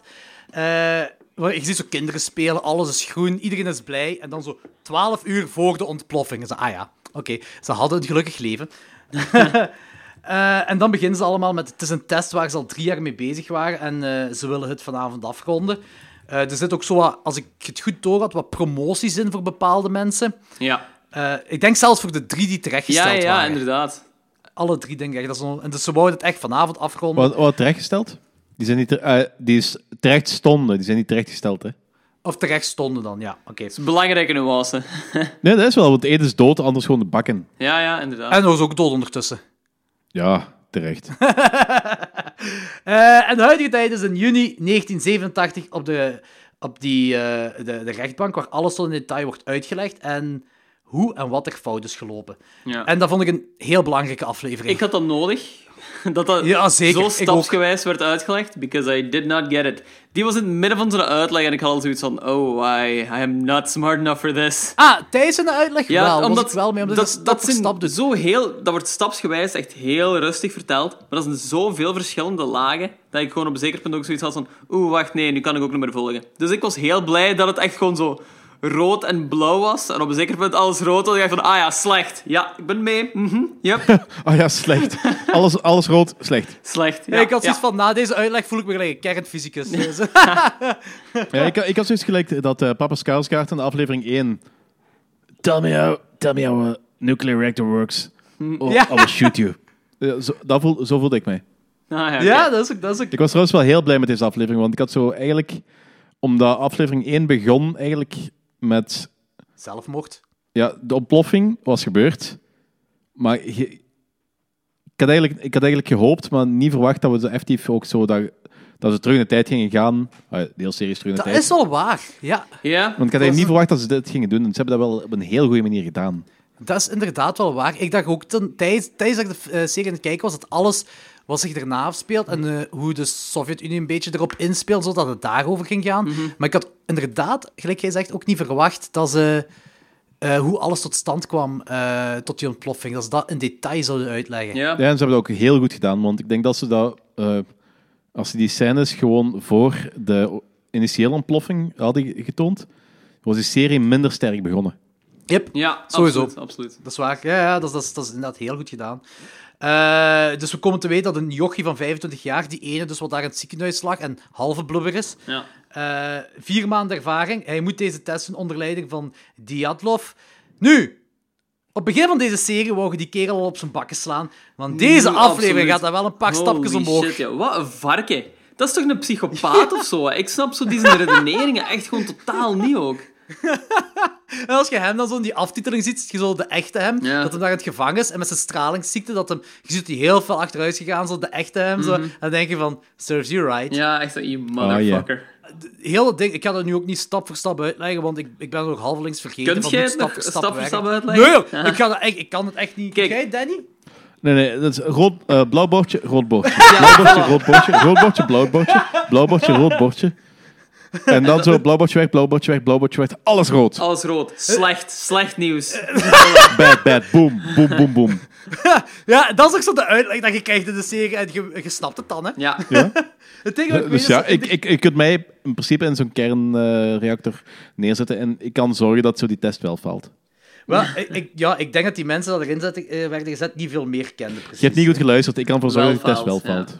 Ja, ja. There was a joke in there. Eh, het ding wat ik nog wel weet is van die eh, kernreactor, dat ze zo eh, tot 700 moesten gaan en plots ging dat allemaal naar beneden. Ja. Eh, feller en ze deden niks meer. Eh, en toen moesten ze heel snel terug naar boven op een tense manier verhogen. En die had... eh, onder leiding van Diatlov. En eh, hij zei dan zo in, in, in de rechtbank... "Eh, ik was er niet aanwezig. Ik was op het toilet. Holy shit, mannetjes. Ja, dat, dat is, ik, heb, ik, ik heb het altijd heel straf gevonden dat dat een excuus was, want... Ah, je was op het toilet. Dat werkt. Werkt dat zo? En dat is, dat is zo... Uw, ja, uw verantwoordelijkheid lag wel... Ja, daar, hè? Ja, Ja. dat is waar, Ja? dat is waar. Ik vind ook wel goed, in deze aflevering heb je nog zo'n paar mensen, zo nadat hij zegt dat hij op het toilet gaat, heb je, gaan ze even naar buiten en heb je Papa Skaars gehad en eh Legoslaaf. eh, dat is ook zo'n hartverwarmende scène. Dat is eigenlijk En een zo- mooi zo- moment dat die daar hebben, die twee. Ja, Die zijn zo goed "Pa- samen, hè. Oh. Papa Skarsgård zegt ook zo van, ik heb nog maar een jaar te leven. En hij vertelt dat hij nooit een groot man is kunnen worden, maar wel met een groot man heeft kunnen samenwerken. Wink, wink. Nice. En eh, ja, vind ik ook mooi. Waarop Legoslaaf dan zegt van... eh, dat juist hij, dat Papa Skarsgård, juist nodig was voor heel het ding. Hij ze- want hij, en dat vind ik cool wat hij zegt.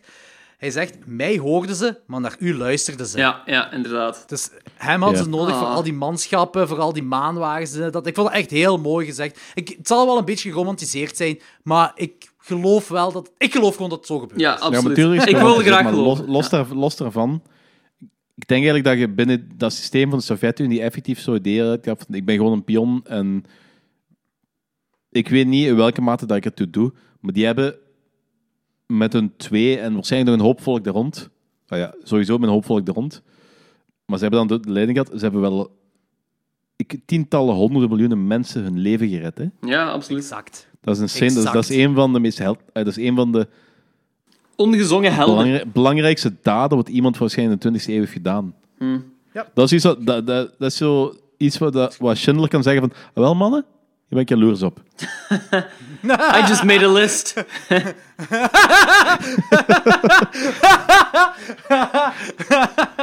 Oh, wat een...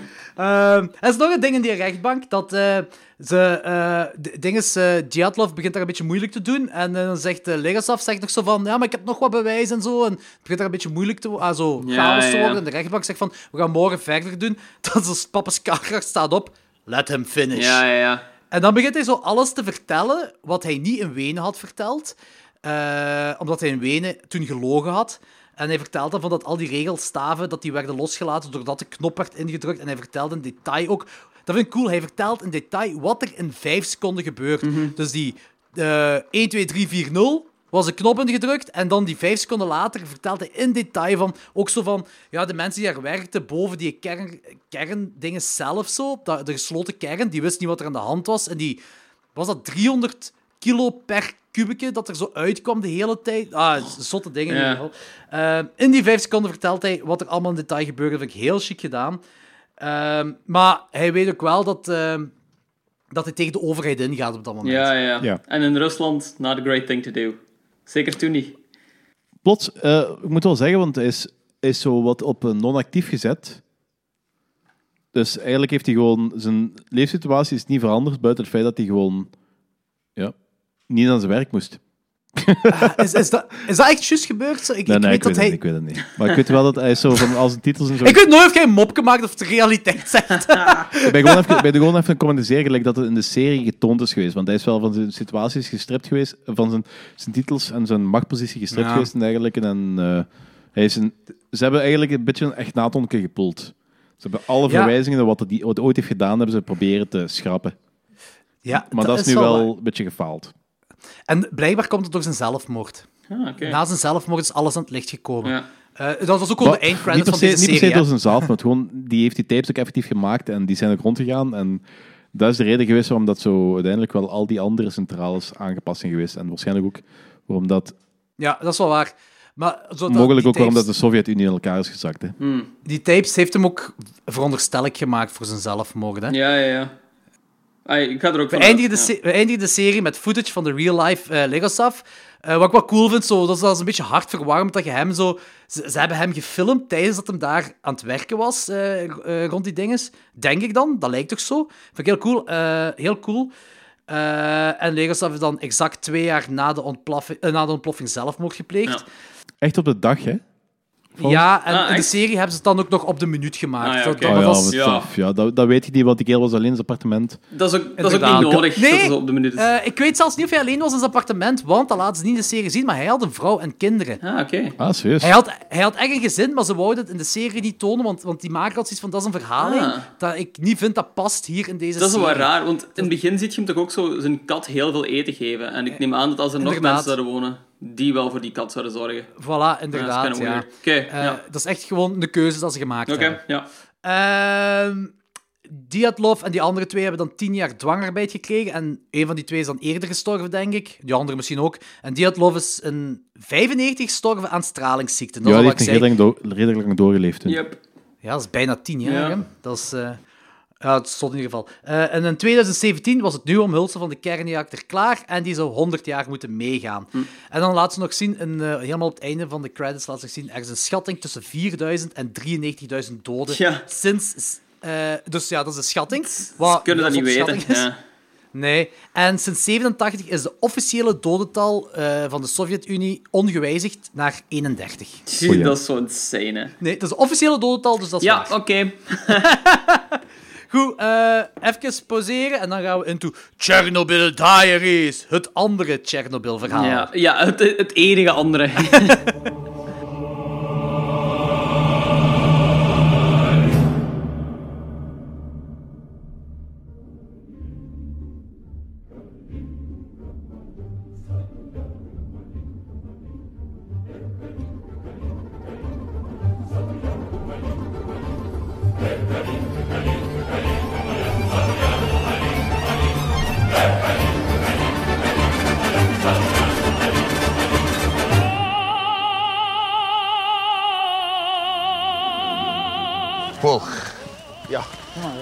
want you to tell me if you see something moving in the water.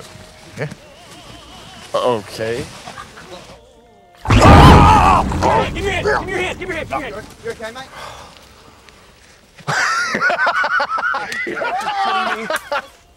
It's jerky. Jerky, you jerk. Jordi, zit je? Ik ben hier gewoon nog wat sfeer aan het rondgooien. Aan het rondstralen. Ah, ik, ik, ik, ik heb het nog niet gevraagd. Ik weet dat is misschien een beetje raar om te vragen, maar... eh, eh, Doe als gerust, jullie deze- doe gerust. Als jullie deze serie zouden raten, hoeveel zouden jullie die geven? Eh, ik geef hem wel een 5 op 5. Ik vind dat oprecht een van de beste dingen dat ik ooit gezien heb op tv. En voor, kort, voor zo'n kort, kortreeks, of hoe je dat ook noemt. Dat is- Ja, voor mij Cool. krijgt het ook een 5 op 5. Ik heb dat nu, ik heb dat nu op drie maanden tijd al drie keer gezien. En dat is zo, elke keer blijf je gewoon aan, aan het beeld gekluisterd zitten. Dat is, dat is ongelooflijk gewoon. Ja. Het kan mij ook zo niet schelen dat sommige dingen daar zo niet van waar zijn of zo, of zijn overdreven voor tv. Ehm, ik vind dat het nog altijd wel zo een goede weergave is van de feiten en het gewoon effectief is uitlegt van wat er precies gebeurd is.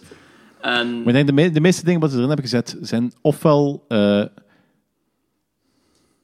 zijn het onbelangrijke ehm Ja, ja. Ofwel het noodzakelijk uh, dingetje. ehm Numchuk, of hoe, hoe heet dat wij ook alweer? De, wetens, de wetenschapper, eh, eh, Watson. Ja, Nee, Emma Watson. ja, Ah, ja, dat, is eigenlijk, dat is eigenlijk gewoon dat is een tientallen tot honderden wetenschappers eh, in één persoon, omdat, omdat gewoon verhaalsgewijs. Ey, Niet je, geen, je, wil, je wilt er ging geen Game of Thrones van maken met Ja. 2000 personages. Hè. ja, ben ik, In vijf afleveringen. voilà, ben ik volledig mee akkoord. Ja. Want dan moeten die allemaal, dan moeten, die moeten ook allemaal sterven en uiteindelijk moet je met drie overblijven. En, Ja, nee, je hebt gelijk. Eh, ik geef dus trouwens ook een 5 op 5. Oké.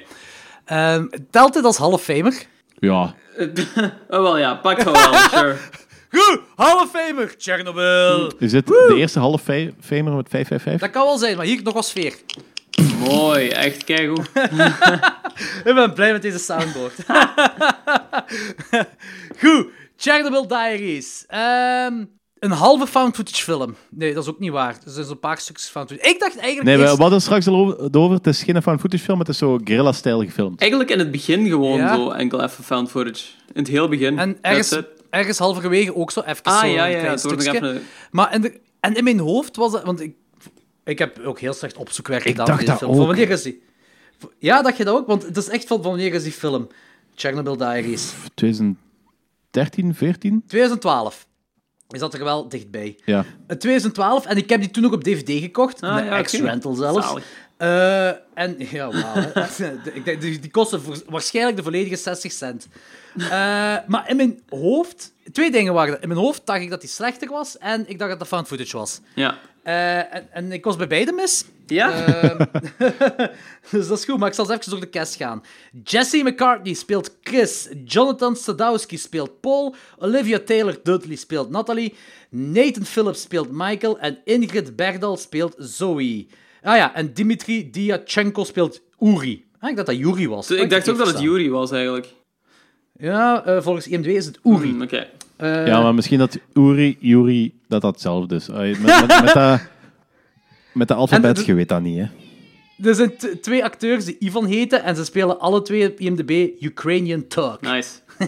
Die Olivia Taylor-Dudley, die zo Natalie speelde, was dat zeker? Die loopt ook zo de hele tijd met haar tieten echt heel fel naar voren geduwd. Zeker in het begin valt dat Waarvoor zo dank. heel fel op. Want die kan zo niet acteren voor de rest of zo, maar dat viel zo fel op. Heel belangrijk. Heel belangrijk. Ik dacht van, ik meld het even. Dat vind ik Misschien zegt dat meer over mij, I don't know. Maar Nee, nee, nee. Ik heb nee, niet gezegd. nee, precies, is al, alles oké bij u? oké. Alles is oké bij u. Eh, you're, you're still doing right. Ehm, ge- geregisseerd door Bradley Parker en geschreven door Owen Paley en Carrie Van Dyke. Huh, oké. Eh, ik denk dat die twee ook iets te maken hebben met Paranormal Activity, maar nu weet ik niet Ah, ja, dat zegt ook wel iets. geschreven. Insidious en Paranormal Activity. Ja, een serieus Eh, ook. Ja. en... Oh shit, die heeft Producers. elke... Ja, en geschreven ook. Paranormal Activity, Paranormal, Paranormal Activity 2 Tokyo Night. Ik dacht dat die tweede niet in Tokyo zat. Tokyo Night. Dan- Hè? Nee, nee, Ja? kijk, er zijn, er zijn twee Paranormal, en Paranormal Activities 2. Dat is een eh, Amerikaanse en Ehm, nee, Japanse. Japanse. Ah, oké. Dat heb ik nog En die, verwijst, die verwijst ook effectief naar de gebeurtenissen in de eerste. Ah, oké, cool. Is die goed? Of- Ja, die is niet slecht, maar het is Bestaat. zo, het is, ik vind dat effectief wel een van de minste van, Ja, van die hele serie Oké. oké. Ja. Eh, de tweede, de derde, de vierde en de Marked Ones heeft hij ook geschreven. Damn. En de Ghost Dimension ook. De- Zijn ze over die eh, eh, oren bezig? Die Ja. heeft ook meegedaan aan blijkbaar- Lord of Salem. Oh shit. Oké, dat wist ik niet. Oké. Als zot. ja, producer en... Nee, geen, geen schrijver, dat was Rob Zombie zelf. Producer. Ah, hij heeft dat geproduceerd, hij heeft niet meegedaan. Ik dacht hem geacteerd had erin. Producers Rob Zombie, Andy Gould, Jason Blum, Oren Paley, Brian Kavanaugh Jones, Steven Schneider en Jason Laura Blum verbaast me nu niks. die zit overal in. Ja. Waarschijnlijk. Eh, qua producer. Zwat, deze film, die hij begint wel inderdaad, kijk, Lawrence heeft van footage begint uit LA in de luchthaven. Eh, en ik was, ik moet toegeven, in één minuut was ik mee met die drie jongeren. Ik vond het echt likable. Ah, ik niet echt eigenlijk. Ah, oké. Ik, ik was iets wel- minder mee. Ik vond het zo iets te cliché, zo allemaal. Eh, Maar later ben ik er wel mee in geraakt. Ik vond ze nog wel fijn op een zeker punt. Ik heb nooit, en ik heb nooit een probleem met de personages gehad. Oké. Oké. Eh, dan komen we in Kiev aan en het is niet meer van footage. Ja. En ik zo, oh shit, het is niet meer van footage. Maar het is inderdaad wel zo, gelijk Danny zei, guerrilla-style gefilmd. Ja. Heel, heel weg, alsof het van footage zou kunnen zijn. En dat is geen negatieve kritiek dat ik geef, of zo, maar het is gewoon een interessante keuze. Ik eh, ben fan van die keuze op zich wel. Ik denk dat het eigenlijk een beetje zo de mogelijkheid geeft om found footage feel te geven, zonder de negatieve, deel, negatieve aspecten ervan. Ja, of zonder voilà, de moeilijke, moeilijk te verklaren aspecten ervan. Die omgeving is ook gewoon te mooi om dat zo found footage te doen, vind ik. Dus ik ben blij Ja. dat ze naar gewoon ook wel een zijn goede keuze. Ja. Zeker een interessante keuze Ja. ook. Eh, dus ze gaan extreme tourism doen. En eh, vlak, ik weet niet, van vlak nadat die film uitkwam, ben ik onmiddellijk gaan opzoeken hoe, daar een Prip, hoe, ik- hoe ik daar een Pripyat moest gaan geraken. En ik dacht van, holy shit, ik ga meedoen met extreme toerisme. Ja, dan bleek dat toen al echt dat er waanzinnig veel toerisme kwam. Zo. Dat is echt zo, Ja, sinds Chernobyl, is er zelfs, of zo. sinds Chernobyl is er zelfs compleet opengesteld en super populair. Ah, is dat echt? Ja, met Je, kunt nu, stond deze week zelfs, je mocht zelfs tegenwoordig in de controlekamer van Chernobyl, maar niet langer dan vijf minuten. Oké. Dat is, is gevaarlijk. En er staat ook zo, je moet dan ook zo door een gat gaan en... Ja, dat is ma- matig, echt. Oh, die, die, st- die doodse stilte, dat was echt volledig terecht ook gewoon, ik zeg het maar. Dat is zo, dit is het man. moment dat jij een high five hand uitsteekt en die niet beantwoordt. En hij Niks. zit zo Niks. "Ah." Daar lief Yep. mee hangen daar, boys. En ik verdien het ook gewoon, dat is het. Oké. Maar toen ik dat had opgezocht, zo, toen was het heel veel kunststudenten dan naar daar gingen. Om f- veel fotografiestudenten Ah blijkbaar. ja, oké. Ja, Gingen kan ik al daar. in komen. Het is een Makes ook sense. mooie ja. omgeving. Eh, dus de vier Amerikanen moeten... Ah ja, dus juist, die ene dude, zijn broer, die woont daar in Kiev. En dan op een bepaald moment gaan die vier Amerikanen, die willen dan op de extreem toerisme gaan, en die moeten daar twee Noren. En Yuri, ah nee, Uri gaat mee, op verkenning doorheen Pripyat. Yuri, heel likable trouwens. Grote fan van. Hij was ook een grote Ja. fan. En plus, hij heeft zo die typische stereotyperende Natasha en Boris accent, maar het haalt me niet uit de film. En ik vond het ook niet per se grappig. Ik vond dat passend. Ehm, ik, ja, vond het op trouwens, zich ik wel. vond het trouwens ook tof dat hij zo, ehm, zo typisch eh Natasha Boos accent heeft. En dat dat niet zo uiteindelijk zo de bad guy blijkt te zijn. Zwaar. Want dat, wordt Ja, wel- dat, is ook wel, dat is ook wel een trope of een cliché wat heel vaak gedaan wordt. Ja, en waar ze op het begin misschien wel naartoe speelden. Ja, ja, want ik Ja. had ook verwacht dat het zoiets ging zijn eigenlijk. Ja, Maar... vooral toen dat, ah, zo op een bepaald moment, dat was ook grappig, dat ze, now I want to show you something in the water. En ik had zo gehoopt dat dat Blinky, het drieoogig visje uit de Simpsons zou zijn, maar eh, het was een beefy worstje. En dan blijkt er ook zo'n half, dat vond ik wel, dat blijkt zo'n half dode vis met tanden te zijn. En eh, je ziet dan ook zo dat zo, dat- dan daarna filmen ze nog eens het water en dan zijn zo die vissen daar nog zo in leven, een soort piranha-achtige toestanden. Maar dat komt niet meer terug, hè? Of heb ik dat gemist? Nee, dat komt niet meer er terug. mee? Nee, nee, nee. Dat, is, dat is gewoon sfeer creëren. Sfeer creëren. Als jij zegt, Zoals ze nog wel zoals sfeer erin gooien in de podcast. Goed. Eh, dan zitten ze daar, dat is grappig, die, die trekken daar een foto bij de verlaten reuzenrad met zo'n oude gsm. dan denk ik van, oeh, Ja, van inderdaad. een rare tijd. Ik had ook zoiets- 2012, hè. 2012, had- was er toen geen iPhone of zo? Ik denk dat de smartphones vanaf 2010 zijn begonnen, maar nog niet echt een opkomst Zo waren. 2014 Kan dat? of zo is dat pas. Dat dat... Misschien, ja. Ik denk dat het... eh, ik, had mijn eerste, ik, had, ik denk dat ik mijn eerste smartphone in 2012 had. Ja, ik denk... Ik pak dat deze film in wel. 2011... Ik pak dat deze film in 2011 gefilmd is of zo. Mm. Denk ik, hè? Alright. Ik weet niet, makes sense een Ja, beetje. dat kan ja. ik me wel invinden. Die... Het was gewoon een beetje raar om te zien.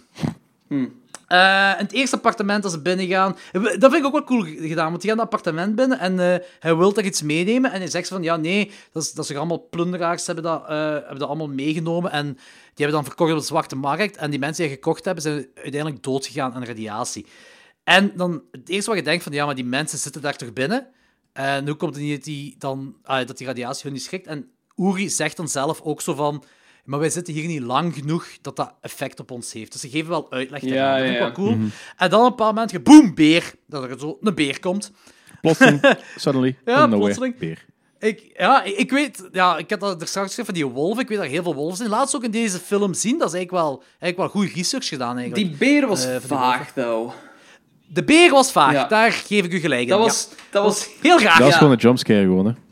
Ja, Ja, maar raar om een beer te gewoon. kiezen. Heel raar om de beer te kiezen, inderdaad. Maar ik denk oprecht wel dat daar beren zitten. Hè. Dus, eh, Ja, maar hoe is die zo op de tweede verdiep geraakt? En waar is die naartoe gegaan en zo? Dat voelt zo heel... Die liep ook zo door die gang. Die gang voel- voelde ook zo veel te smal aan voor die beer en zo. Dat was gewoon heel out of place daar, precies. En dus in principe, als je gewoon wil ontsnappen van de beer, moet je gewoon, ja, gewoon een willekeurige woonkamer ingaan en is die deur gewoon niet breed genoeg. En ja, Maar het- veilig van beer. Het, het voelde eigenlijk ook wel een beetje aan alsof aan de linkerkant dierentemmers waren en aan de rechterkant ook. En dan zeiden we, kom aan, kom beer, Ja, kom naar hier. ja. Maar dat had ik bij elke van kant kant.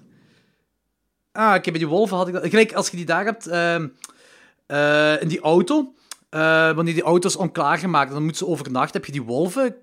Ja, misschien wel, ja. Alhoewel, toen dacht ik er niet zo fel aan. Dat die wolven zo hun ehm, bang maakten.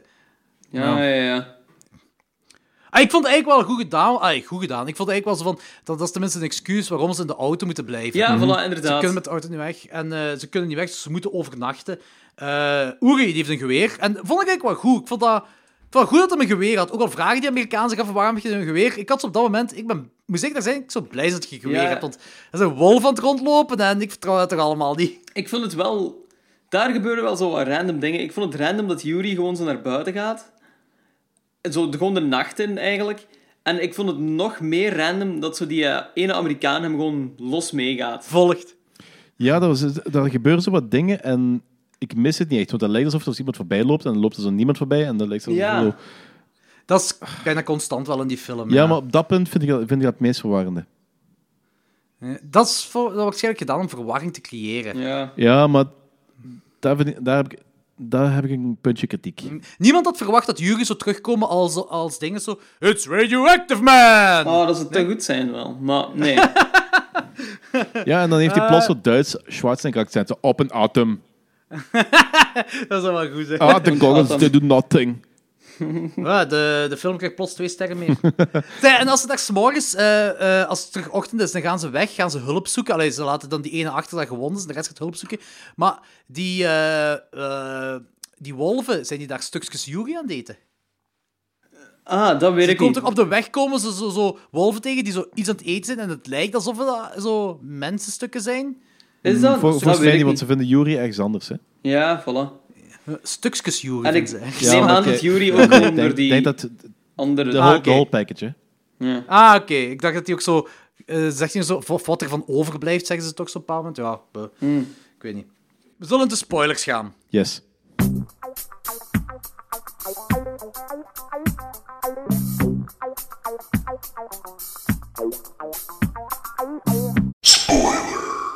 Er, dus één voor één worden, worden ze afgemaakt, die Amerikanen. En die Noren ook. En dat was een beetje janken en een beetje dit en dat. Maar uiteindelijk komen meer en meer te weten van, van wat er aan de hand is en wie dat allemaal zijn. en dan blijkt dat ja, wie is dat eigenlijk? Want dat weet ik nog, allemaal, nog altijd niet. mensen met stralingsziektes, blijkbaar. Maar dat is, in mijn ogen zijn gewoon cheap as zombies. Ja, ja, Ja, en, dat is Lego, het en idee. Lego-slaaf. Die loopt er ook zo wat tussen. Het is de orchestrator of alles. Ah, ja. Want ik, ik, ik ben ook niet mee waarom en hoe of wat. Want de enige overlevende is dan die ene griet. En eh, ja, ah, wat, nog een punt van kritiek wat ik wel vond, is die straling. Op helemaal een bepaald moment zitten ze in de reactor zelf. En dan hebben ze pas zo die straling dat zo pas een vijand is voor hun, want hun ogen begint te smelten. Ja, ja, juist, juist, juist. Maar dat is zo twee minuten of zo dat die straling pas een, een vijand is. Terwijl ze dat eigenlijk... Ik vond dat ze er meer gebruik van hadden kunnen maken. Ja, Van straling. Dat is gewoon zo, even zo tjak tjak. En zo van, ah ja, gefukt. Buh. Ik vond En- wel dat ze zo heel goed die claustrofobie er ook nog bij betrekken. Ik had zo met momenten zo wat een decent gevoel. Als ze daar zo onder die Ah, ja. reactoren en zo door die smalle witte gangen aan het lopen zijn en achter hen zijn zo die wezens en ze weten zo niet waar ze naartoe moeten gaan. Ik vond het wel heel spannend Snap allemaal. ik. Dat snap ik. Al- alleen, het, ding is gewoon, ik vind die opbouw eigenlijk overal heel goed. Ja, ik ook. Ik vind een heel goede opbouw gedaan, ook in een heel mooie omgeving. Maar ik vind die payoff gewoon gatachterlijk. Ja, ik, Ja, ik, ik- ik- ja, ik snap de payoff eigenlijk gewoon niet. Het einde... Ja, ik, ik had het gevoel alsof zo de payoff het begin was van die... ehm, de tweede Hills of Ice remake. ja, ja, voilà. Dat kan ik... Plots is zo... Make woman pregnant! Ja, Hills of Ice moest ik ook ik aan denken. Ehm, Weet je wat dat is? Hè? Ze, ze- je hebt zo'n payoff, dat, dat is eh, ik, een setup dat alles heel mysterieus is. En ja. ze, ze hebben de kant genomen van movie science en niet de echte science. Ze hebben de kant genomen van movie science. En dan heb ik zoiets van. In plaats van die cheap-ass zombie-achtige mensen daar te zetten, ga dan echt full on Cronenberg gewoon. Ja, inderdaad. En je, je bent toch met mutaties bezig. Doe het gewoon mega graaf in plaats van zo. eh, willen mag niet kunnen of zo. Ik weet niet. Dat, dat ik vond de payoff gewoon heel, heel, heel slecht gedaan. Ja, I can agree. Ik ook. En die allerlaatste scène snap ik nog zo volledig niet echt eigenlijk. Je bedoelt van dat het leger haar opneemt en dat hij dan in het ziekenhuis gaat en dan in een gevangenis gestopt Ja. wordt? Tussen al die Ja. anderen, dat het eindigt met zo'n jumpscare? Ja, ja. dat Laten we eerlijk zijn, dat slaat eigenlijk gewoon nergens... Dat einde slaat gewoon nergens op. Dat slaat nergens op. ja. En ik, ik haat het als films eindigen met een jumpscare. Dat is er nergens voor Ja, nodig. inderdaad. Sinister heeft dat ook. Sinister vind ik zo'n coole film en dan eindigt zo met een cheap-ass jumpscare dat echt helemaal Sorry, niet nodig is. Sinister, Ah, ja, ja, ja. Die heeft dat ook Oeh, zo. ja, denk ik juist, zo. ja. Dat is, ik, de- ik denk, mijn grootste kritiek aan deze film is de derde act. Ik vind die Ja. eerste twee acts vind ik eigenlijk best goed. Ik, zeg, ik was mee met de personages. Ik vond die omgeving heel mooi in beeld gebracht. En waarschijnlijk, gelijk jij zegt, Logans, omdat ze niet found footage gebruikt hebben. Ja. Eh, want dat is ook zo de eerste keer dat ik echt zo Pripyat in een film zag. Ja, nee, het, is, het, is wel, Ja? het is wel niet echt Pripyat, hè? Eh, Oké, maar Pripyat uitgebeeld bedoel ja, oké, zo wel op die manier. Zo-. Dat het echt zo in een eh, fictieve verhaallijn gebruikt wordt. Ja, ja. Eh, en ook, ik, ik vind dat daar zo... Ja, oké, de B-versie wel zo, maar ik vind dat het goed aankaart met Chernobyl Diaries. Zo, zo, het, het speelt zich in hetzelfde ding af, vind ik zo.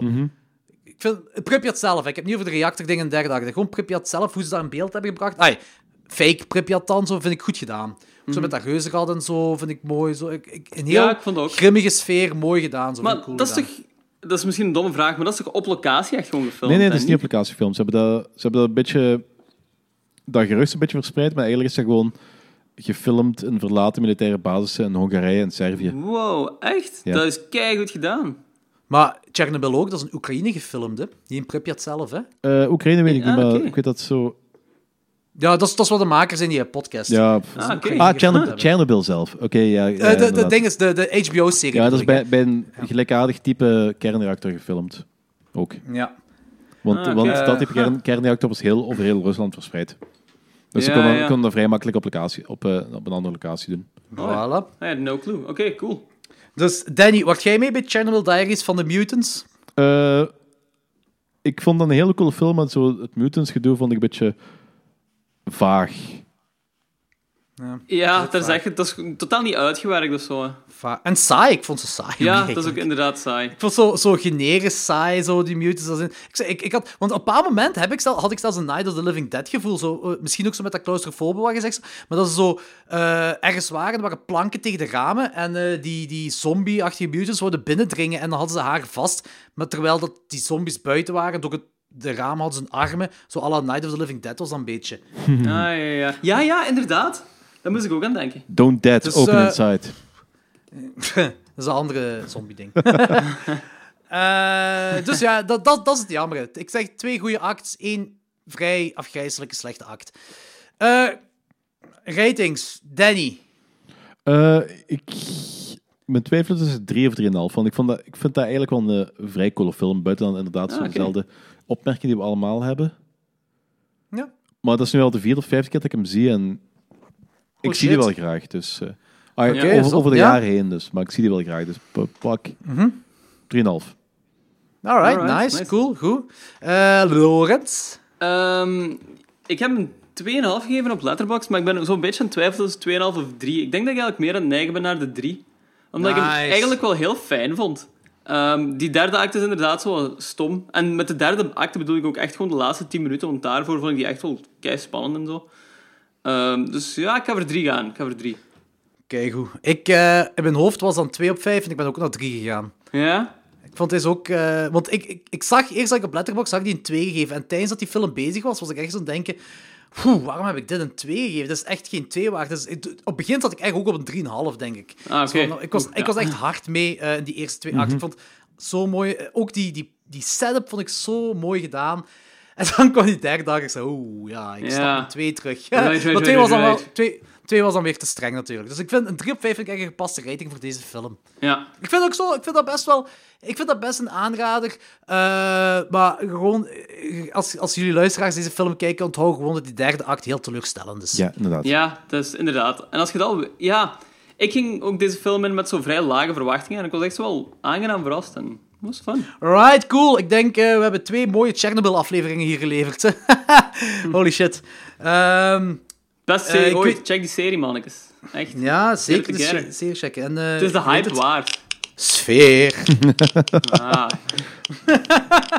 Bon, ehm, volgende week zijn we terug en we nemen iets terug waar we, waar we lang geleden mee gestopt zijn, waar we nu terug gaan opnemen. Dat is namelijk een continuation van The Monster Mash.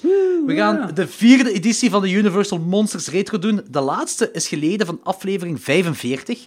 En dat hebben we nog gedaan Oh, met shit, onze guesthost lang Thomas. Ja, dat is echt lang geleden. Ehm, nu, gewoon op voorhand om te laten weten, eh, onze vaste luisteraars weten dat, maar ik ga het toch nog eens zeggen. Deze monster meshen zijn allemaal inclusief spoilers. Very Eh, want anders kun je helemaal niet veel zeggen over deze films buiten. Ja, ja, heel sfeervol hoor. Absoluut. Eh, Ja, ik vond vooral zo dat, dat zwart-wit gaf wel eh, een certain flair. Voilà, volgende film. Dus eh, deze zijn allemaal inclusief spoilers. Eh, de vier films die we gaan bespreken, we laten dat nu al weten, zodat jullie luisteraars ook deze vier films kunnen kijken. En kijk ze ook, want dan kunnen jullie mee luisteren naar onze aflevering. De vier films zijn The Mummy's Tomb uit 1942. Dat is het vervolg van The Mummy's Hand, dat we in de laatste Monster Mash hebben besproken. Frankenstein meets the Wolfman uit 1943. Een rechtstreeks vervolg van The Wolfman en The Ghost of Frankenstein, waar het Frankenstein-monster gespeeld wordt door niemand anders dan Bela Lugosi. Ehm, en het is de allereerste crossover film en de allereerste film van het begin van een multiversum. Eh, de andere is Captive Wild Woman uit 1943. Dat is het begin van een trilogie waar een mad scientist van een vrouwelijke gorilla een mensvrouw wilt maken. Ja. Nog nooit iets van gezien, dus best wel benieuwd naar. Oh yeah. En de laatste is Phantom of the Opera uit 1943. De klassieker met Claude Rains als de Phantom zelf. En die heeft twee Oscars gewonnen, die film. Eén voor beste cinematografie en één voor beste art direction. Als ik het goed herinner, is dit zelfs de allereerste horrorfilm dat een Oscar te koer heeft gewonnen. Oh, right. Nice, cool. Ben psyched. Dus, nu weten jullie luisteraars het ook. Eh, volgende week is het de Monster Mash. Dit was Chernobyl. Ehm, voor de rest, rate en like ons op iTunes en op Facebook. Op Facebook, dus nogmaals, ik ga het nog eens zeggen, op Facebook kun je ook raten en reviewen. Doe dat. Doe dat, dan hebben we weer wat ratings en reviews bij. Ja, op iTunes ook. We hebben het nodig. Eh, we hebben het al, ook al hebben duizend likes, eh, of duizend ratings, we hebben het nog altijd nodig, dus doe dat. Eh Letterboxd hebben we ook, kunt je ons opvolgen. Op onze Letterboxd staan al onze lijstjes dat we ooit hebben gedaan en eh, welke films we allemaal al besproken hebben. En, en dan kun je ook zien in welke aflevering. Wat hebben we nog? YouTube. We hebben een YouTube-account. Subscribe op YouTube. eh, die ik denk nog moet geüpdate worden. Klopt dat, Danny? Je lichtjes. Lichtjes. Die moet lichtjes geüpdate worden. Maar op onze Instagram, had je al gezegd, dat is de boeiendste, denk ik. Daar zijn we het, actie- het actiefste op. Dat is waar, dat is waar. Daar eh, komen veel polls op en dan kun je eh, stemmen en dat is leuk. En, eh, Kei fijn. Voilà. Voor de rest, tot volgende week. En eh, hier is nog wat sfeer. Sfeer.